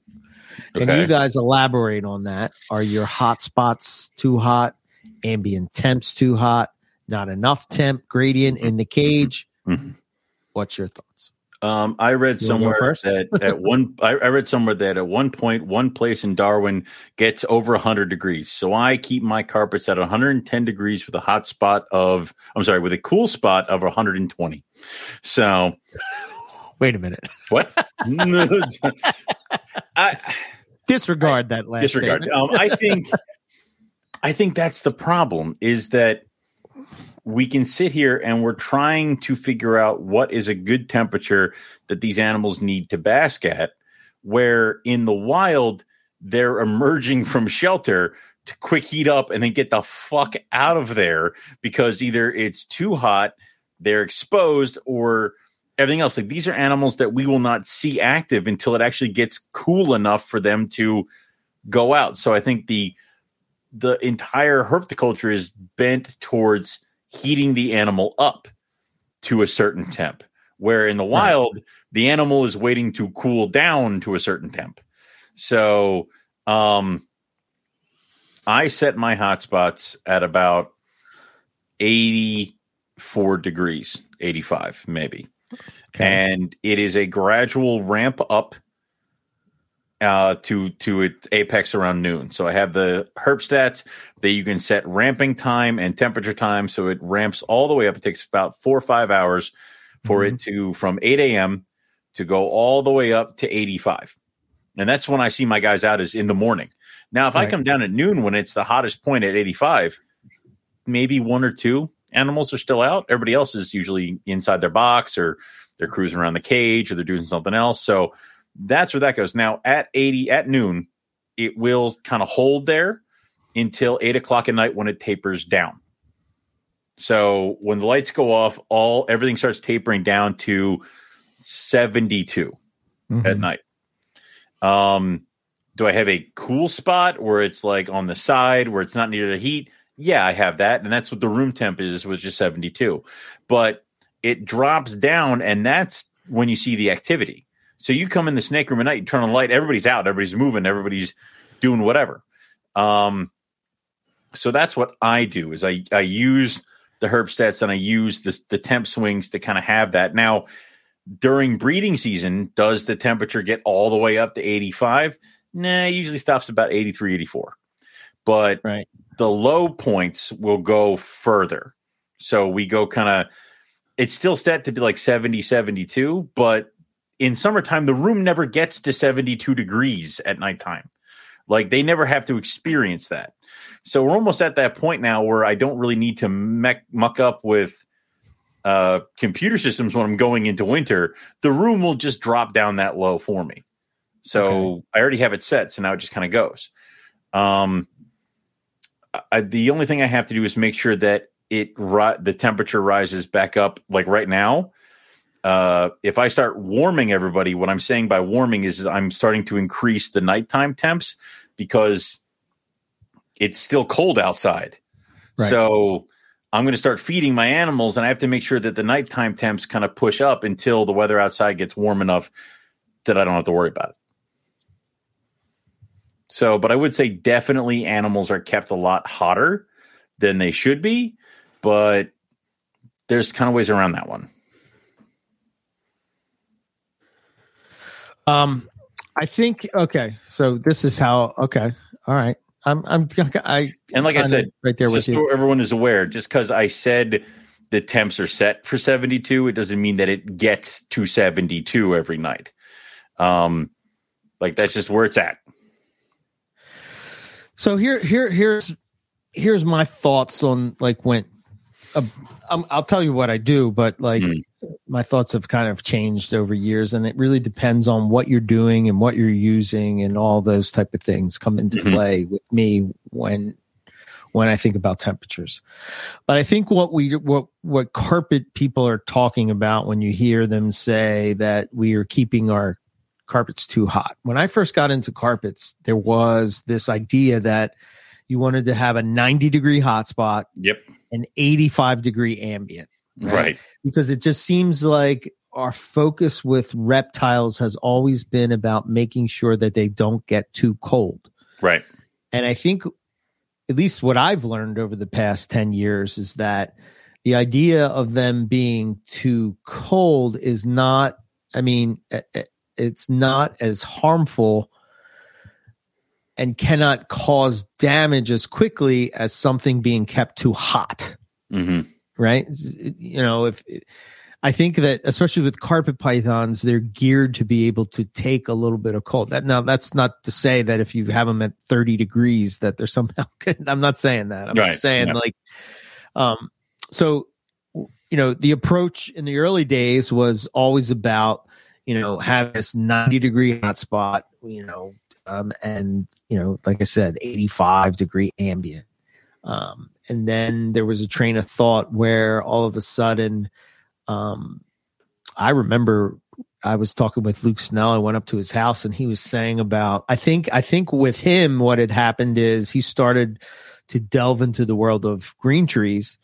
And when right, he was delving into green stuff. trees, mm-hmm. they they focus more on ambient temperatures, right? Um, mm-hmm. They we you know some people have coined it the Terry Phillip um, method. Really, the Barkers were probably the ones that did mm-hmm. it before them. I think Ryan Young keeps this way. Um, mm-hmm. There's a lot of debate on whether it's right or wrong or whatever. But I think with you know Terry's idea was is that he's keeping a a law similar to you Owen like he yeah. he's he his approach is the way it is because of what he's doing right he's keeping a large amount of species right. um in one spot and he's trying to make it streamlined so that he can make sure that everybody is where they're supposed to be. So the right. thought was is that uh, snakes when they're basking, their internal temperature they're trying to hit is somewhere around like mm. 82 to 84 or something like that. Right. Um so Luke started to lower the temperatures on his carpet pythons. Um so saying that he was having great success with it. And obviously, you're not paying for as much electricity. You know what I mean? You just all mm-hmm. these things. You're not. You're not. You know, you're not wearing out your equipment, all this stuff. You're not having a room that's like, you know, if you have a room with a bunch of snakes and they all have a 90 it's, degree hotspot, it's going to get freaking It's going to hot as shit. Like you know? the, the, the yeah. snakes themselves. The room itself is going to be right. hotter, you know? The heat so panels themselves the are going to give up so much heat that it's, it, you don't really have to monitor. Like my panels in the summertime rarely even have to turn on depending on what's going on. They turn on, the whole room gets so hot, it's not that much. Or even just that because I don't because it's just naturally how the room increases, it doesn't have to go that far. It's not right. doing that much. So, so I think yeah. what carpet python people started to realize is that instead of having so there was this group of people you know, that were sticking to this ambient temperature where they pretty much kept their rooms between, say, 78 at night, Mhm. 82 during the day, right? They had a space heater and some fans make, you know, blowing all around the Mhm. room. They sort of kept it at this even temperature that kind of fluctuated very little, right? And I think, I think especially for a species like chondros where they're, you know, they're so close to the border, they don't really have like temp fluctuation like, like we think of, right? Um, Yeah. As opposed to like a diamond python. it's just a Right. completely different thing, right?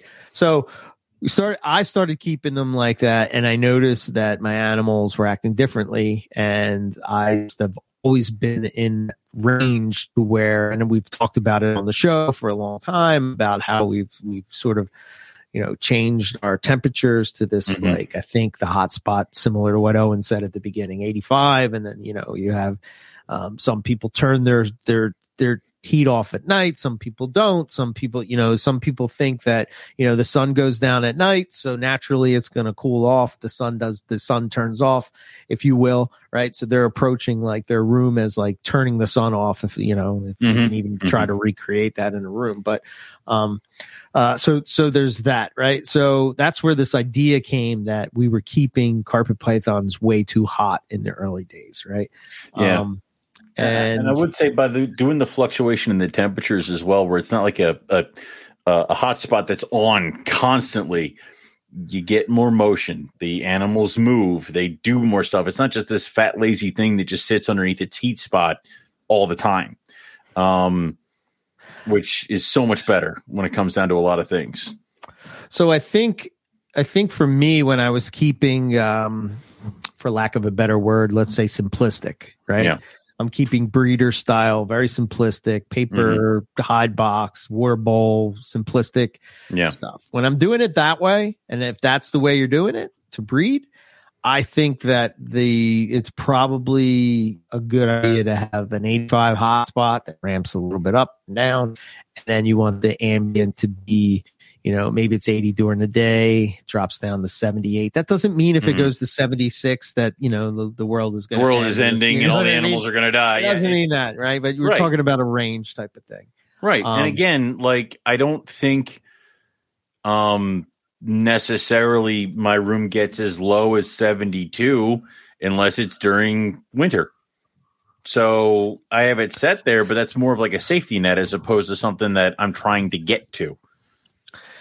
Yeah, and I think I think now that let's say um what's the word I'm looking for? Uh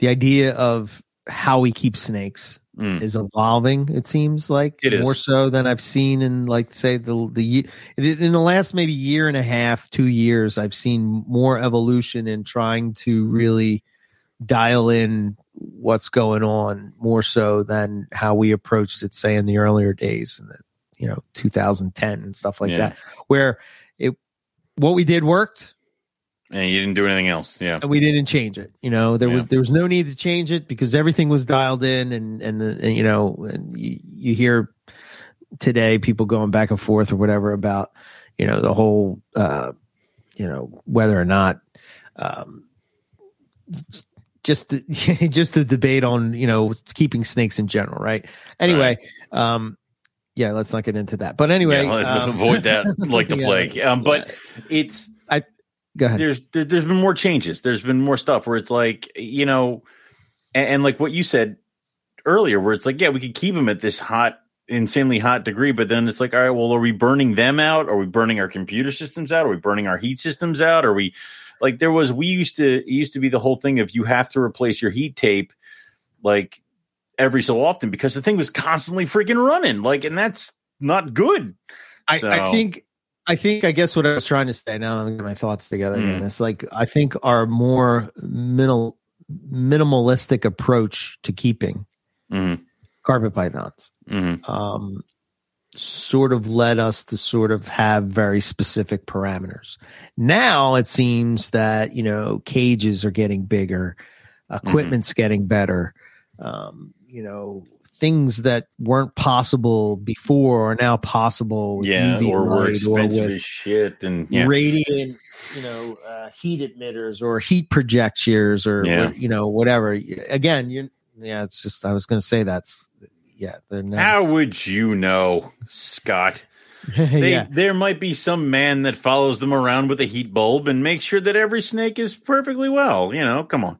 So what I'm trying to do now, now that you know we continue to evolve and whatnot, Right. is that I'm moving towards carpets having a basking spot with an actual hot spot, right? Right. To where like my diamond pythons. So again, I'm going against what I was sort of saying, but if you're, it depends on what species you're keeping, et cetera, et cetera, et cetera. But like, um, they have a 95 degree hot spot. The difference is, is that they only have that for a certain amount of hours a day. They'll right. Come out and they'll utilize, and, it, and it's off. Right But now, that, that I think is the lower most ambient with a higher hotspot. But that's the most realistic because if the sun comes out and there's one beam of light that is hitting this one spot, then the snake comes out, curls up under that one spot until it's warm enough, and then goes. So that hot that that beam of light, that hot spot, like it, it's it could get hotter than 84 degrees because it's a concentrated kind of a thing. Like depending on where Right. they're at, it just means that they're going to sit there for a less amount of time and then they're gone. Um, and they have that problem when it comes to monitors, where if you have a, a spotlight hotspot for a monitor, they'll stay under that until they get burned. That's why you have to. They talk about spreading out the hotspot enough so they can actually warm up.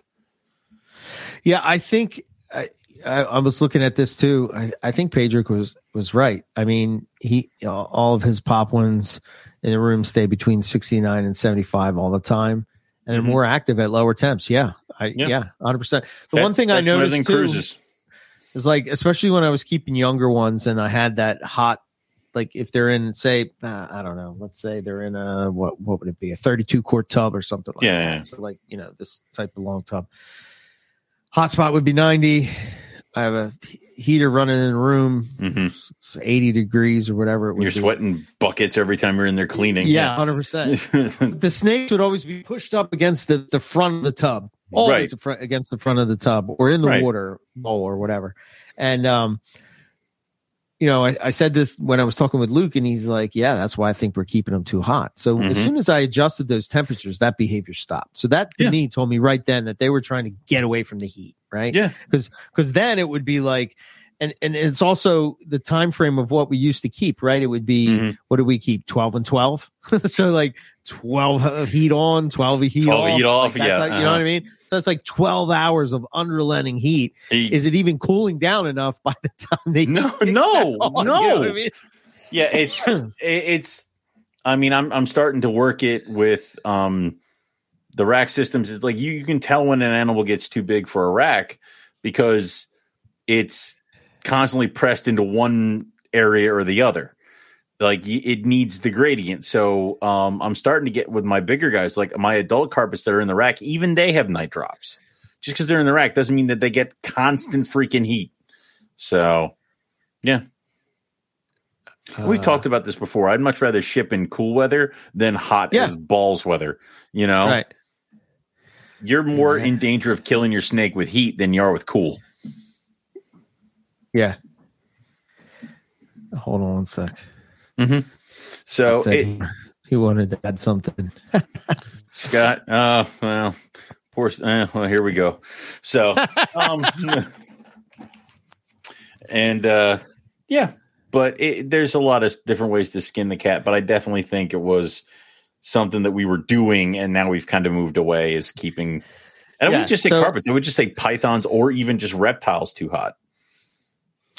Yeah.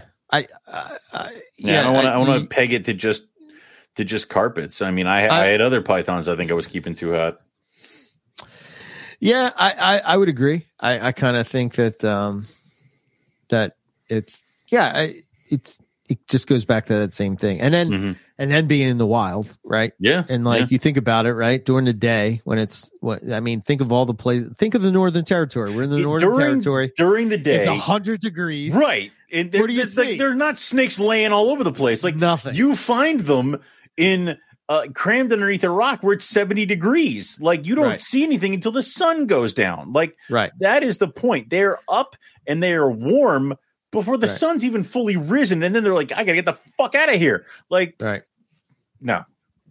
Yeah. So, you know, I, I think herping yeah, definitely changed my It helps. my mindset on that, right? And that's why I'm such a proponent and I preach all the time. Like, if you want to really learn about, you know, it, you don't even necessarily have to go to, I mean, you could learn that from herping here in the US or herping in your backyard or whatever. You But- know, just by like going out. When do you see snakes? You see snakes when it's cooler, nighttime out, when it's when the cooler, but- when the temperature drops, when the temperature the is up, thing. they're hiding, right? like it's almost like there's a thing where people research and it was like well the animals from here and Right. the daytime recorded temps for this place is are this and the nighttime is this it's like okay but that book that you're reading or you're getting this information was written way back when like you should take account of what people have the temperatures that the people have found the animals at and Right. the problem is that it's not going to be a solid they must reach x temp by day or they must reach x temp by night it's going to be a gradient and people can't fathom that that Yeah. you know it is never going to be a perfect well you go in downstairs you turn the dial until it says 84 and then you walk away and that's not what's going to happen I think the the thing that that people forget too is sort of like I was saying. I mean, snakes could be individualistic to a certain extent, I suppose. And like I've seen snakes where they're always on the hot spot or uh, Right. they're always away from the hot spot. To me, that's sort of behaviors that I'm looking at to see whether or not uh, I need to adjust anything. You Mhm. know, um, if uh, here, here's a here's a another thing, right? Like if I see, like especially during the winter here in the Northeast, if I see a carpet has sort of, uh, I don't want to say a bad shed because they usually don't have a bad shed. Um, uh oh, we got Uh-oh. the wish, the wish hyper. what'd you do now it now what did now you do we did it. yep Here we go, going, right, what did fellas? get wrong? Go. Go yeah what Good. tell Oh, us what sorry. we did No, no, no. So the, it's a comment, right? So a couple of things. Basking sites are fucking rubbish for lots of things, okay right? right So what you need to work out is whether or not the species is a thermal conformer or whether it's a an animal that exhibits active thermoregulation, right? So to use to put everything under the one fucking basket, that's mm-hmm. where people go wrong. It's the same thing with rat keeping. If you go, all right, everything's going to be magically heated to the same fucking temperature, and yet it lives all over the globe, it doesn't fucking work that way right Right. right? So you need to look at every species that you're keeping and then apply the appropriate heating strategy for that animal. That's just basic Okay. fucking husbandry 101. And that's why Right. people that have small collections or keep them one species tend to do really well as opposed to people that keep lots and lots of fucking various shit. Right? Because if they're Mhm. keeping lots and lots of various stuff and they're trying to they're trying to make everything fit to the same parameters and it doesn't fucking work. Um, Right. I- And I suppose it's one of the reasons why, why we've reduced significantly reduced what we're keeping in regards to pythons and stuff like that, because the pythons that we, we're keeping for the most part now are stuff that we can keep outside. Okay, and if we can keep it outside, then and those animals are looking better than they ever have. They, they look Mhm. heaps better outside than they ever do inside, right? And right I don't think I don't think it's it's it's like the death of a thousand cuts, right? I don't think it's one single thing that makes them better. It's Mhm. all those things combined that makes a difference. It's the fact that they've got UV, the fact that they're getting not just uh, infrared B radiation, right, and A radiation, but they're also getting C. They're getting all those all those different sorts of heating, but they're getting all those other sorts of um, UV exposure as well that you just don't get in a box yeah that you keep in your fucking tank room. So yeah I, I- I suppose the and the other thing too, right, is that walk outside and temp gun a rock in your backyard, right? Mhm. And look at the temperature change in that rock over the day. It's not. It doesn't just get up to X at six o'clock in the morning and stays at Mhm. that temperature all fucking day, right? You have cloud cover come over, you've got rain come over, and all the rest. of it. So you've got things that are going up and down and up and down and up and down. And so what we've tried to do is we've tried to simulate that a little bit more. So we've actually got the our supplemental heating in the room comes on for a few hours at a time and then goes off for a few hours at a time, and it, Mhm. we move that around. So and we're finding that the animals sort of learn when the heat, heating's coming on anyway, and that Mhm. they they will position themselves over the heating sources. Um, you know, 15, 20 minutes before the heat comes on, so to speak. So every now and then we mix it up again and then we change it around. And it's it's a form of enrichment, but then also too it's a more natural style of heating, I suppose. Yeah, it helps with that kind of stuff. It gets them moving and and thinking, which is good. Yeah, yeah. So I, I suppose you know the thing of the thing. The other thing too to remember is that your hotspot that you have in a cage doesn't ever shift, whereas in the wild it shifts all day. Mhm. Mm-hmm. right? It the sun moves, yeah. starts, at, you know, it rises, it rises in the east, sets in the west. So rocks that don't have any heat in the morning have lots of heat in the afternoon, and vice versa, Right. Right?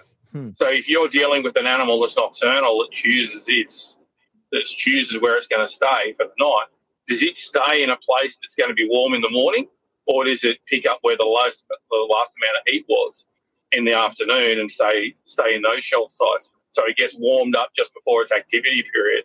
So that snake is ready to go at operating temperature the minute that the, the lights go out, so to speak. Mm-hmm. You know, should we be having a? We're not getting a lot more radiant heat coming off at night. So do we have things like radiant heat projectors that should be producing heat at night? Or are we better off letting things cool down, cool down to an ambient point over the evening as well? You know, all of Mhm. those things need to be factored in, and no answer's right because no Yeah. no answer fits all.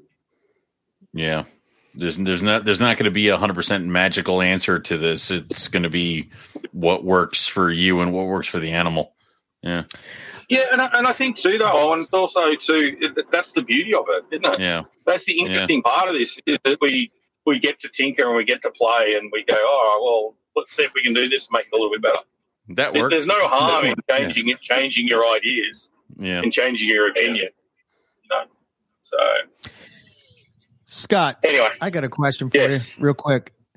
Do you find it. that i- it possible that, especially with snakes, right? Can they be individualistic in in as far as one? do they have individual One- preferences? Yeah, Mm. yeah. Have you observed Um, that? Is that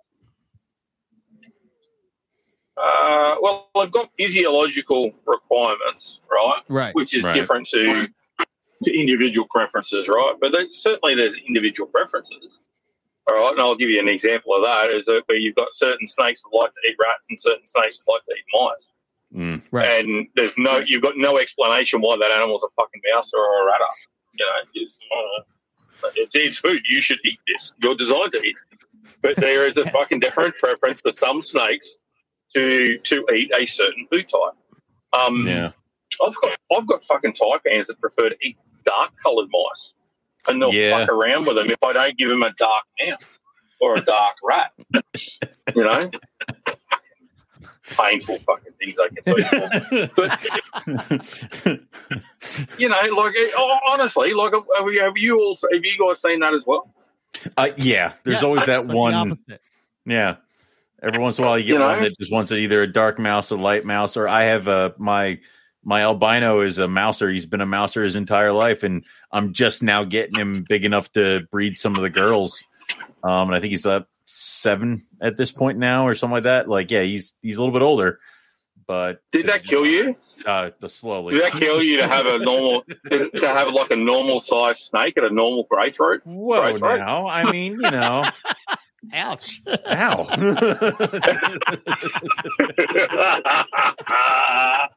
Come on, that, you got to admit that wasn't a That bad was thing. good. That was a good one. Yeah, that was was that was good. Oh. Fuck, you set yourself up for that too. I did. That was that was gruesome. You walked Yeah. straight into that. That's like Yeah. you know, a bulldog walking into the back of a park fucking This, car. That was just straight in. this, this is I'm not I'm not uh, I was not prepared for Scott Eipper time. You know I have to I have to I have to mentally train before he shows up. You know. Oh look, I, I've been nice to you. I haven't I really know, fucking yeah. had a go. And He has if, if you're gonna if, if you're gonna slap one straight into me, mate, I'm, I'm not gonna gonna. say, I'm going to I'm serve it gonna Yeah, all right, yeah. But um, but yeah, look, I, I suppose that's the other thing too, right? I mean, imagine how many fucking times do you guys also find a snake that goes, "Oh fuck you, I only want to eat it uh, an hour after dark" or some shit like that. yeah, You know, yeah. you've got you've got other snakes that in the, that'll come out of the same clutch, and you're like, you just drop a mouse, and by the time you're starting to, you know, you walk into the room with the fucking rodents, the, Yeah. the snakes are like, oh, I'm at the, oh, I'll eat, and you know they're going to smash it. But then Right. there's Mhm. others that you just know that's just going to be a fucking war, and it's like, yeah, all right. yeah, they're going to hide from it until you. And they're always the pretty ones. yeah, always. yeah. Always. Always, always the that pretty one. one. Never the ugly. Ugly one's the Yeah. first one to eat, first one to breed. Yep. But I've got, a th- I've got a theory on that, right? So fuck Mm. them. I breed them for food. I want them to smash food because you know what? A pretty one will come along in the clutch. Eventually, we'll get to a pretty one. Okay. We'll get a pretty one, and we'll have a pretty one that smashes food. it's it's training. Yeah, I got you. Yeah, yeah, yeah. You know, Get the vicious Um, genes in there. Oh yeah. I don't want vicious. I just want really good food food response. You know, um, I don't particularly like being chased around the room when I open a fucking door. So it's, fucking sucks. It's not fun. people, So people who think that's you fun. Uh, well, you know, it's it's it's not too bad, really, at the end of the day. But it's just the the rate the the consequences of mistake are a little bit higher, I suppose, in my Uh, yeah, head. yeah. I just bleed. You have. There are other things that you have to deal with. Yeah. Mm. yeah. Well, I bleed too. you know, Uh, it's not like I that. don't bleed. That's not a robot. that's the that's the low part of what you got to be concerned about. There. I mean, you know, yeah. Yeah, but no, that's all good. That's all good. So, alrighty. Well, no, that was basically what I wanted to say was that you know you you can't just restrict yourself to one school of thinking. And I, I've actually thought about what it would be like if I set up two basking spots or three basking spots in an enclosure, Yeah. right, and put them on a timer. And so have a basking light that comes on in the morning, Mhm. right, Mhm. and then have it go off at I don't know, fucking ten o'clock, right? And then have another basking site in the central central part of the enclosure with a bigger globe, Yes. produce a little bit more heat and a bit more to it, and have that go on from like ten o'clock to say 2.30, 3, Mhm. and then have a another basking spot on the other side of the enclosure that is considerably weaker, right? Mhm. and have that come on from three to six in the afternoon, right? Yeah. But then randomly Yeah. fucking break it up. So some days one of the lights doesn't come on. I mean, that'd be Hmm. the closest to some kind of naturalistic kind of thing I could think about. It's like because then you, you're you're mimicking the sun, but then you're also mimicking where there is cloud cover or there's a storm or other stuff like that. Like I think that would be awesome. So Eric, that's that sort of where I'm. Well, see, the thing is, though, right? It's not actually that. You know what? It's not that hard to do, no, it's timers and Hmm. bulbs. Yeah. Yeah. right? So that's literally if you get if you had three three bulb setups, Mhm. right? And they were pre- producing infrared radiation, so infrared IRA type globes, right? Mhm. And then you have a, a jungle dawn or a fluval aqua sky uh, LED bar that goes in there as well, Yeah. right? So the LED bar, aqua sky bar thing is going to give you your um, your ambient lighting in the enclosure, right? You use a an Arcadia uh, linear T5 tube that will give you UV output, right? And that might come on only in the central part of the day, right? And that'll give you UV output. And then you have these three heat bulbs, right? Now, most of those timer systems that you use these days can work for a week. So you can program them over a week. So you might turn around and go, every, like I've, I've got it at my place with the Mhm. our thunderstorms. We have a thunderstorm from six o'clock to eight o'clock on a Monday and on a Sunday, right? So there's a thunderstorm in the room, right? Okay. And that that produces lightning and fucking all sorts of shit, right? And we do that after dark because we we want it to, to sort of give more effect. Um, and that just happens to be the times that in southeast Queensland we tend to get storms in the late afternoon, right? Okay. Mhm. So that was the that was the plan. So it, it hopefully the storm sort of marry it, uh, marry up, with- um, marry up with a um, a low pressure system rolling through in the afternoon. And you get this sort of craziness in the in the enclosures from all the animals, um, and it, it works a fucking treat. Um, what you could be doing is doing exactly the same thing. So you've got your your light change with the uh, with the Fluval. You've got your UV output from the Arcadia, and then you've got your three basking spots. And then you might just turn around and go, right, on Wednesdays, Sundays, and Mondays, there's going to be no heating during the middle of the day. And what that Mhm. means is that it's effectively like a big cloud's come over. There's no lighting, there's no heat lighting being produced, and you can actually link that into your fluval and drop the light, the light output on that fluval during that time period as well. So the whole enclosure sort of goes dark, and then Mhm. it brightens back up again in the afternoon when the sun comes out from behind the clouds. That's so cool. It sounds a lot more complicated than it actually is, and it probably takes probably ten or fifteen minutes to set up your set up your systems like that. But once it's set up, it's set up. You don't ever have to do it again. So you got to do it once and then it's done. Yeah. Yeah. That's awesome. You know, and There- and then you can also look at it off your phone as well, and you can go overrides and shit like that. So if you really Mhm. wanted to to mix things up every now and then, or alternatively, you know you've got a, a snowstorm front coming through, right? Oh fuck it, right? Lightning mode it is. Bang, done. Right. Good luck, guys. Right. Yeah. cool. Well, you guys have got that. Air, you, you- when you have that snowstorm come through, you get that drop in air pressure. Yeah. oh yeah, yeah, yeah. That's the whole point. Right? Your enclosure, your enclosures are still warm, but you, you've got that drop in air pressure. So what then? What the snakes are usually used to seeing would be a thunderstorm, Yeah. Yeah. not fucking snow. You know. So um, I, I, I don't know. At the end of the day, it's, it's always worth like just think outside the box and, and give it a crack. See what else is out there. You got my mind spinning. Yeah. Yeah. Eric, let's build a giant diamond enclosure in your room. You don't need a desk. Yeah. We I got am. It doesn't. You know what? Yeah. though? The, the crazy thing is, though, right? Is it hmm. sounds like it'd cost a lot of money, but the way the technology's changed, not going to cost a lot these days. It's getting cheaper. I and bet cheaper you you year. could even set up a shortcut, right? An Apple shortcut on your phone that you could have it linked to hit that Bluetooth accessory to come on when it looks at the weather when a Yeah. snow like when a when a when, front it's, is when, it, coming when it through. says when that the- the when the front's coming pressure through. drops. Yeah. Yeah, I bet you you could. So you don't even You have can to do, do that now. Well, Yeah, I, I do that now. Yeah, yeah. That's I'm awesome. already doing that, and I've, and I've got a fucking Android. Um, so I have a, and it just it literally just fucking flashed up on my screen, right? I've got a a notification system that it looks at the weather, right?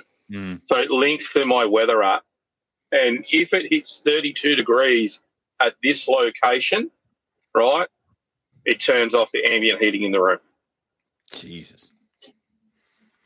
right? And it- and it sends me an e- and it sends me a text message to my phone to tell me that it's turning off the heating. There's so much more So I can either do. bypass it Yeah. or, or I can I can go through. And that's not an expensive system. And yeah, okay, it's an Australian system being this grid connect thing. Um, but I guarantee you there'll be an American equivalent. That's awesome. Hmm. It, there's That's there's so so, much cool. more stuff we could do with this. Yeah. Yeah. All right, so you literally link it in. So what you could potentially do is when you get a severe weather warning Mm. from your bureau to say snowstorm coming through on on X, right at at, to, at what this time, as soon as that warning comes through, you program it. Go, you get an email into this email address. Fucking bang! Now you're turning now you're turning on storm mode. It's awesome. That's awesome. Oh, So oh man. So Robots, mate. things. Yeah. robots, fucking Skynet is here, and we're using it for reptiles. yeah, right. Yeah, we'll be the first ones to die now. Yeah. so you know what that is, right? That's like an old person joke these days. Because there's people that'd be watching this going Skynet. What the, the fuck hell is this that? Yeah, okay. Yeah. All Yeah. Mm-hmm. Right. Uh, You know, um, that's like straight out from my fucking youth. You know, like listening to fucking Guns N' Roses and just fucking and just fucking going nuts. Hundred percent. That's awesome. I was ten years old when that song came out. Fucking hell! And now it's like on the like the old person station every now and then. It's I like, know. It's like really no, this is not old person. This is not old people music. You know, Don't Um, do this. Yeah. Remember the that's first all right. You you really want to feel you you really want to feel old though, Eric. Yeah. Iowa from the the Iowa album from Slipknot is now like twenty years old. Holy shit. Yeah, that came out in like two thousand and two. That So seems like- Disasterpiece that's is twenty o- over twenty years old. And like I listen to disaster, I listen to Disasterpiece every fucking morning on my way to work. Oh my god, that's terrible. You know, That's ter- that song is amazing. It is an amazing Oh, yeah. song. It's got Yeah. drums like it's got drums for days on it, but you know, at the same time, it does make me feel really old. But I'm like, this is good music, and it's like, no, this is really old. yeah, yeah. Or you All right, start the, here's, a, movies, another one for you. This this will make you feel really old. right? Do you know what year the Black album came out? Yeah, Or Justice? 92? 92? and Injustice 92 for the Black- wasn't it? Uh, 90, I thought it was 1990, right? But this is the Maybe it thing, right? How many how many people that are listening to this thing now were even born back then?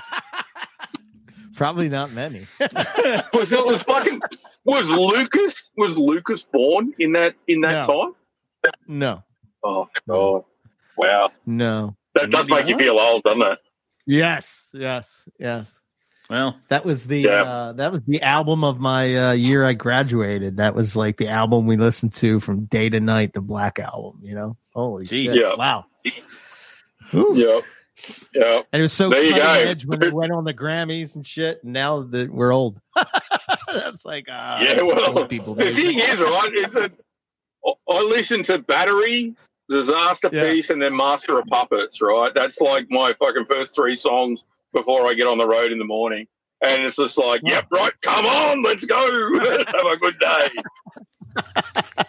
I was five. So, yeah, five. five. You were Yeah. five years old when the Black album came We're out. talking Metallica, right? 91? Yeah, Yeah, yeah, yeah, yeah. Five. Yeah. Holy Jesus. shit! You weren't even a fucking fool when old? Puppets came out. Oh. No wonder Yeah, my talking body doesn't Terminator- work anymore. You, you, you mentioned Skynet. Like that Terminator came out 84. I wasn't here till 86. So, yeah. Oh, Jesus. man. Five years old. Fuck, I feel, I feel so fucking old Yeah, right now. worse now. yeah, man. Holy I made it worse, didn't I? Oh, that hurts my soul, So man. tell, uh, so tell me, tell me, Owen. This will give me an idea of, of, of your generation, right? yeah. So, what was the song that was playing at your graduation? What was the what, was- what was the music that you were listening to back then? God, I don't fucking remember. I don't fucking know. No, no, no. He fucking remembers. You're embarrassed.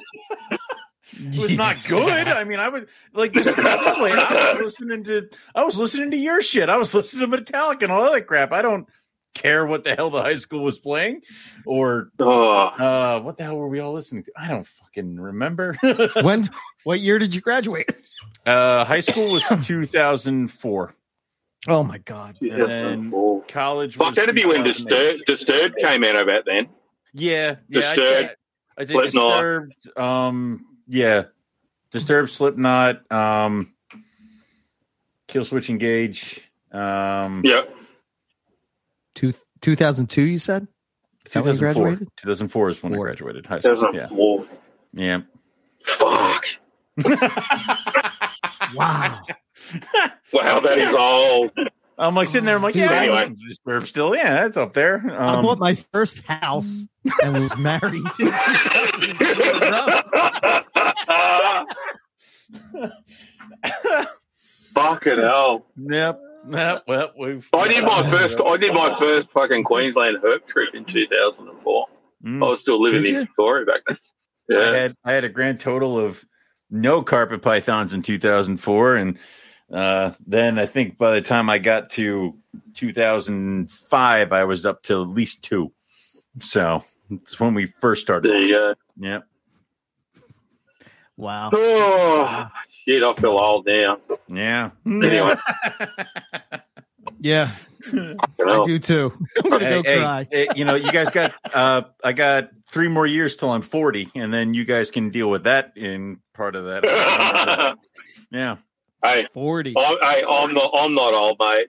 I'm bloody 42. So you know what? I, you know what?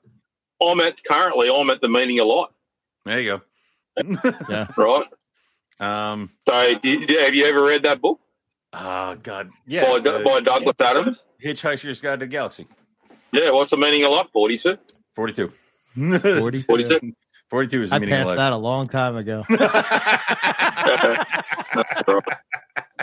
I was hey, 40. is Dory ol- is Dory older than you, Eric, or younger? She's younger. She's five years younger than me. So how old is she? She's well, what? I'm 48, so she's 43. So she's your age, Yeah. basically. So, so remember this saying, mate. You're only as old as the woman you're feeling. There you go. Okay, so I'm 42. Woo! back in the game. Eric's like, I just dropped five. Ah, yes, I feel Yes. the rejuvenation. there you go. Wow, Oh. we've completely turned this fucking show to shit. yeah, I don't know what Um, yeah. It's just like we're listening to it. There's also reptile talk, and that's something we've just gone off talking about fucking music and and old age, is yeah, which is real officially- bad. It is officially gone off the rails, and and there's no point in bringing it back. It's, That's why we can't beat the algorithm Well- on YouTube. Yeah, that's the whole But reason. it, hey, but it was a bit of fun. It was a bit of Oh, fun. hell yeah. Um, hell yeah. You know, Hell yeah. you thought you thought I was going to be all fucking high and mighty and nasty, and I was just not in that mood. Um, all right, it could have happened, but I just wasn't feeling it today. Oh, all right. Not enough metal Yeah. this morning, man. You gotta you gotta metal it up a little more and call Yeah. us back. yeah, I, I, I really fucking do. Actually, I got a mean things on though because I'm I'm preparing for a couple of trips at the moment. So, um, Oh, nice. yeah. Mm, so you'll see lots of photos soon. Good. Happy days. Oh, cool. Um, Yeah. all right. Well, I'm going to go so I don't fucking completely ruin my day. It's it's horrible weather down here. It's 31 degrees, and you know, it's uh, I'm looking at a storm that's going to be coming on a little little bit later on this afternoon. So Okay. there'll be snaking to go and do. Sweet. Nice. All right. All right. Enjoy All the cold weather. Thanks, Uh, Scott. Thanks, Scott. There you go. All right. Very good. Very good. Like a- Oh, the like doctor had three kids in 2004. All right, you know, so Uh, listen, we all knew I was young when we started. we're just this show. jealous of you, Owen. We're just jealous. That's all it is. It's just jealousy, man. It's just jealousy. Like when I- you wake I up and think your I eyes remember, don't like, work the- anymore. I think I remember the You first know? time we had Nick on the show, and he's like, "How old are you?" And I'm like, eh, "Like I was like, I was in my 20s 20? at that point." Yeah, and he was like, "He's like, what in the goddamn hell?" I'm like, "Okay." So, yeah. Are you even allowed to talk about carpet I pythons? What the hell? I've kept them longer than you've been alive. well, the weird thing is that, like, so every once in a while, Nick would be like, "I've had this one carpet. I think it was like old. Yeah, it's it was old as shit. It was like '86." I'm like, I was born in '86. Like, I don't. uh, Wow, that's when you were born in yeah, 86? '86. Yep. 86, okay. Yep. I was born in 74. My God. That's why whenever Justin plays the song 73, 74, you know, I like that song. 74, man. I don't even think Jim was in his second marriage at that point, was he? no, he wasn't because I'm the prime. I'm from the first one. Like it was. Jesus. Cha-choon. We'll leave on that note. I did have a cool carpet python to share, but yeah, I'll It's it, that, then we'll that's roll. it, where it's no. Is no it too late? Bringing, I mean, you could you can show I'm not going to talk not? about it. I'm going to show it, and then we're going to gonna roll. look at it for five seconds. It's a diamond python coastal intergrade. Dear cool. Lord, Isn't that a crazy pattern? weird diamond. Yeah, Yeah, yeah. It's from. uh I'm probably going to butcher this Myall Lakes in New South Wales. So somebody would somebody would post that up and be like, "Look at my diamond python with its great rosettes." It's like, but no, yeah, That's it's, cool, it's, though. uh, it's like a Dig it. national park. Yeah, it's really cool. Anyway, that's my carpet python for the week. okay. All right.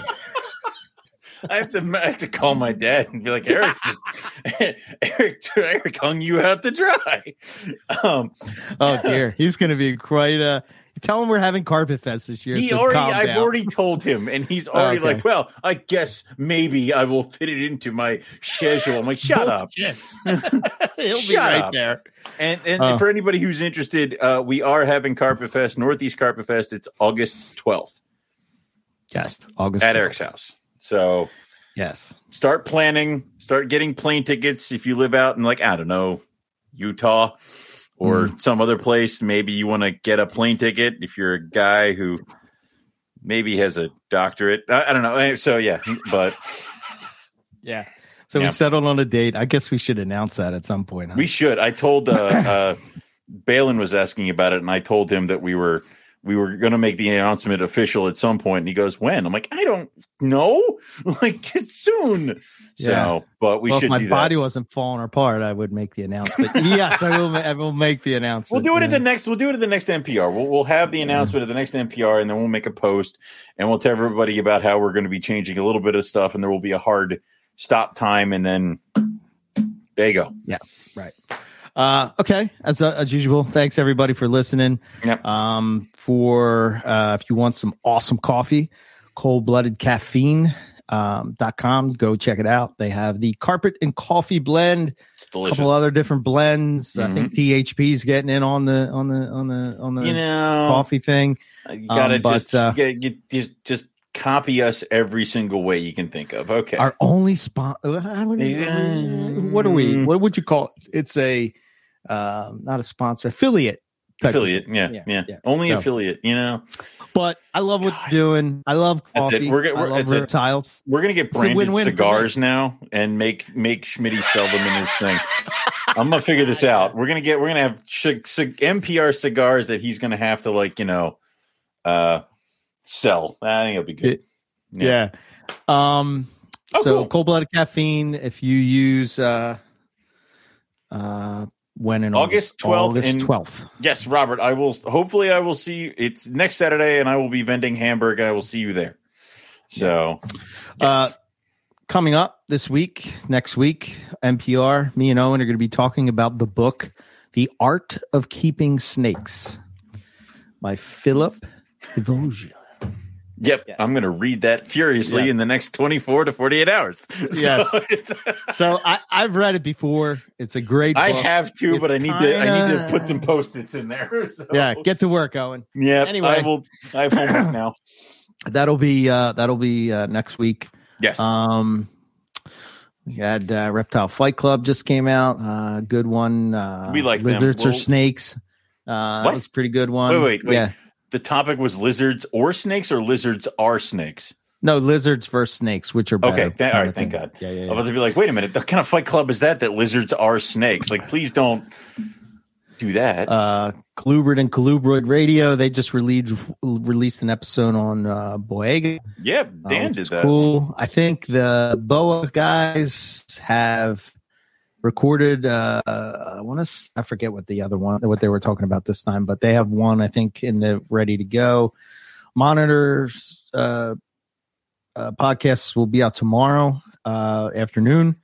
Um, I'm trying to think. I think. Uh, I think uh, the Aussie guys. Um, I th- I want to say that I think maybe Luke is traveling or something. So you know, but they'll get back into it. Um, I'm trying to think what else. Uh, we got uh, we got a couple carpet python videos coming up on the YouTube channel. Yep. I got to finish off some editing, and we should have carpet glyph notes that kind of got delayed a little bit, but will be coming out. Me and Owen recorded it. It's just a matter of editing it and putting it all together. So we got there. Uh, so subscribe to the YouTube channel. Um, s- subscribe to all the podcasts. Uh, you know the ones And the Patreon, we got a. Patreon stream coming up here soon too. Yep. Uh, and uh, I should be putting up. Uh, Nick talked about red coastal carpets. That's going to go up for the Patreon. Yeah, let's let's start a fight. so it's yeah, well, we'll keep that behind the behind the paywall, man. Behind the we've, paywall. we've been we've been we're gonna keep that behind the paywall certain to people are a not riot. paying Yeah, for that, so we we won't have to worry about that, Owen. So we'll be good. uh, and uh, yeah, I'm I'm really uh, I'm working on the website. I don't know if we're going to do a separate website for the Carp Python stuff or just put it all under NPR. I guess at some Yeah. point, me and Owen have to meet and chat about this. we have one of those out which way meetings where go. we go and we have a set thing of what we're supposed things. to talk about, and then all we end up doing is talking about snakes and checking out your shit. And then I'm Yes. halfway home, and I'm like, "Fuck, we didn't talk about it." we didn't even talk about anything. Yeah, it's kind of how it goes. We're terrible. Yeah, it's This not isn't good. why we're not successful YouTubers, though, and this is why. we don't have a we don't have a coordinated plan. It's just ferrets in a bag. Yeah, I understand. Yes. Eric, uh, I'll message you. Uh, no worries. Yes, I did say Reds. I will Reds. message you. yes, yeah, that is what happened. He was yeah. quiet all show, and then all of a sudden you say Reds, and he pops out. Like, love it. All right. Uh, so yeah, uh, website is moreliapythonradio.com and our email if you want to get in touch with us is info at moreliapythonradio.com. We thank you guys for the support, for all the stuff that we're trying to do, and uh, we hope to see you next time. Bye, everyone.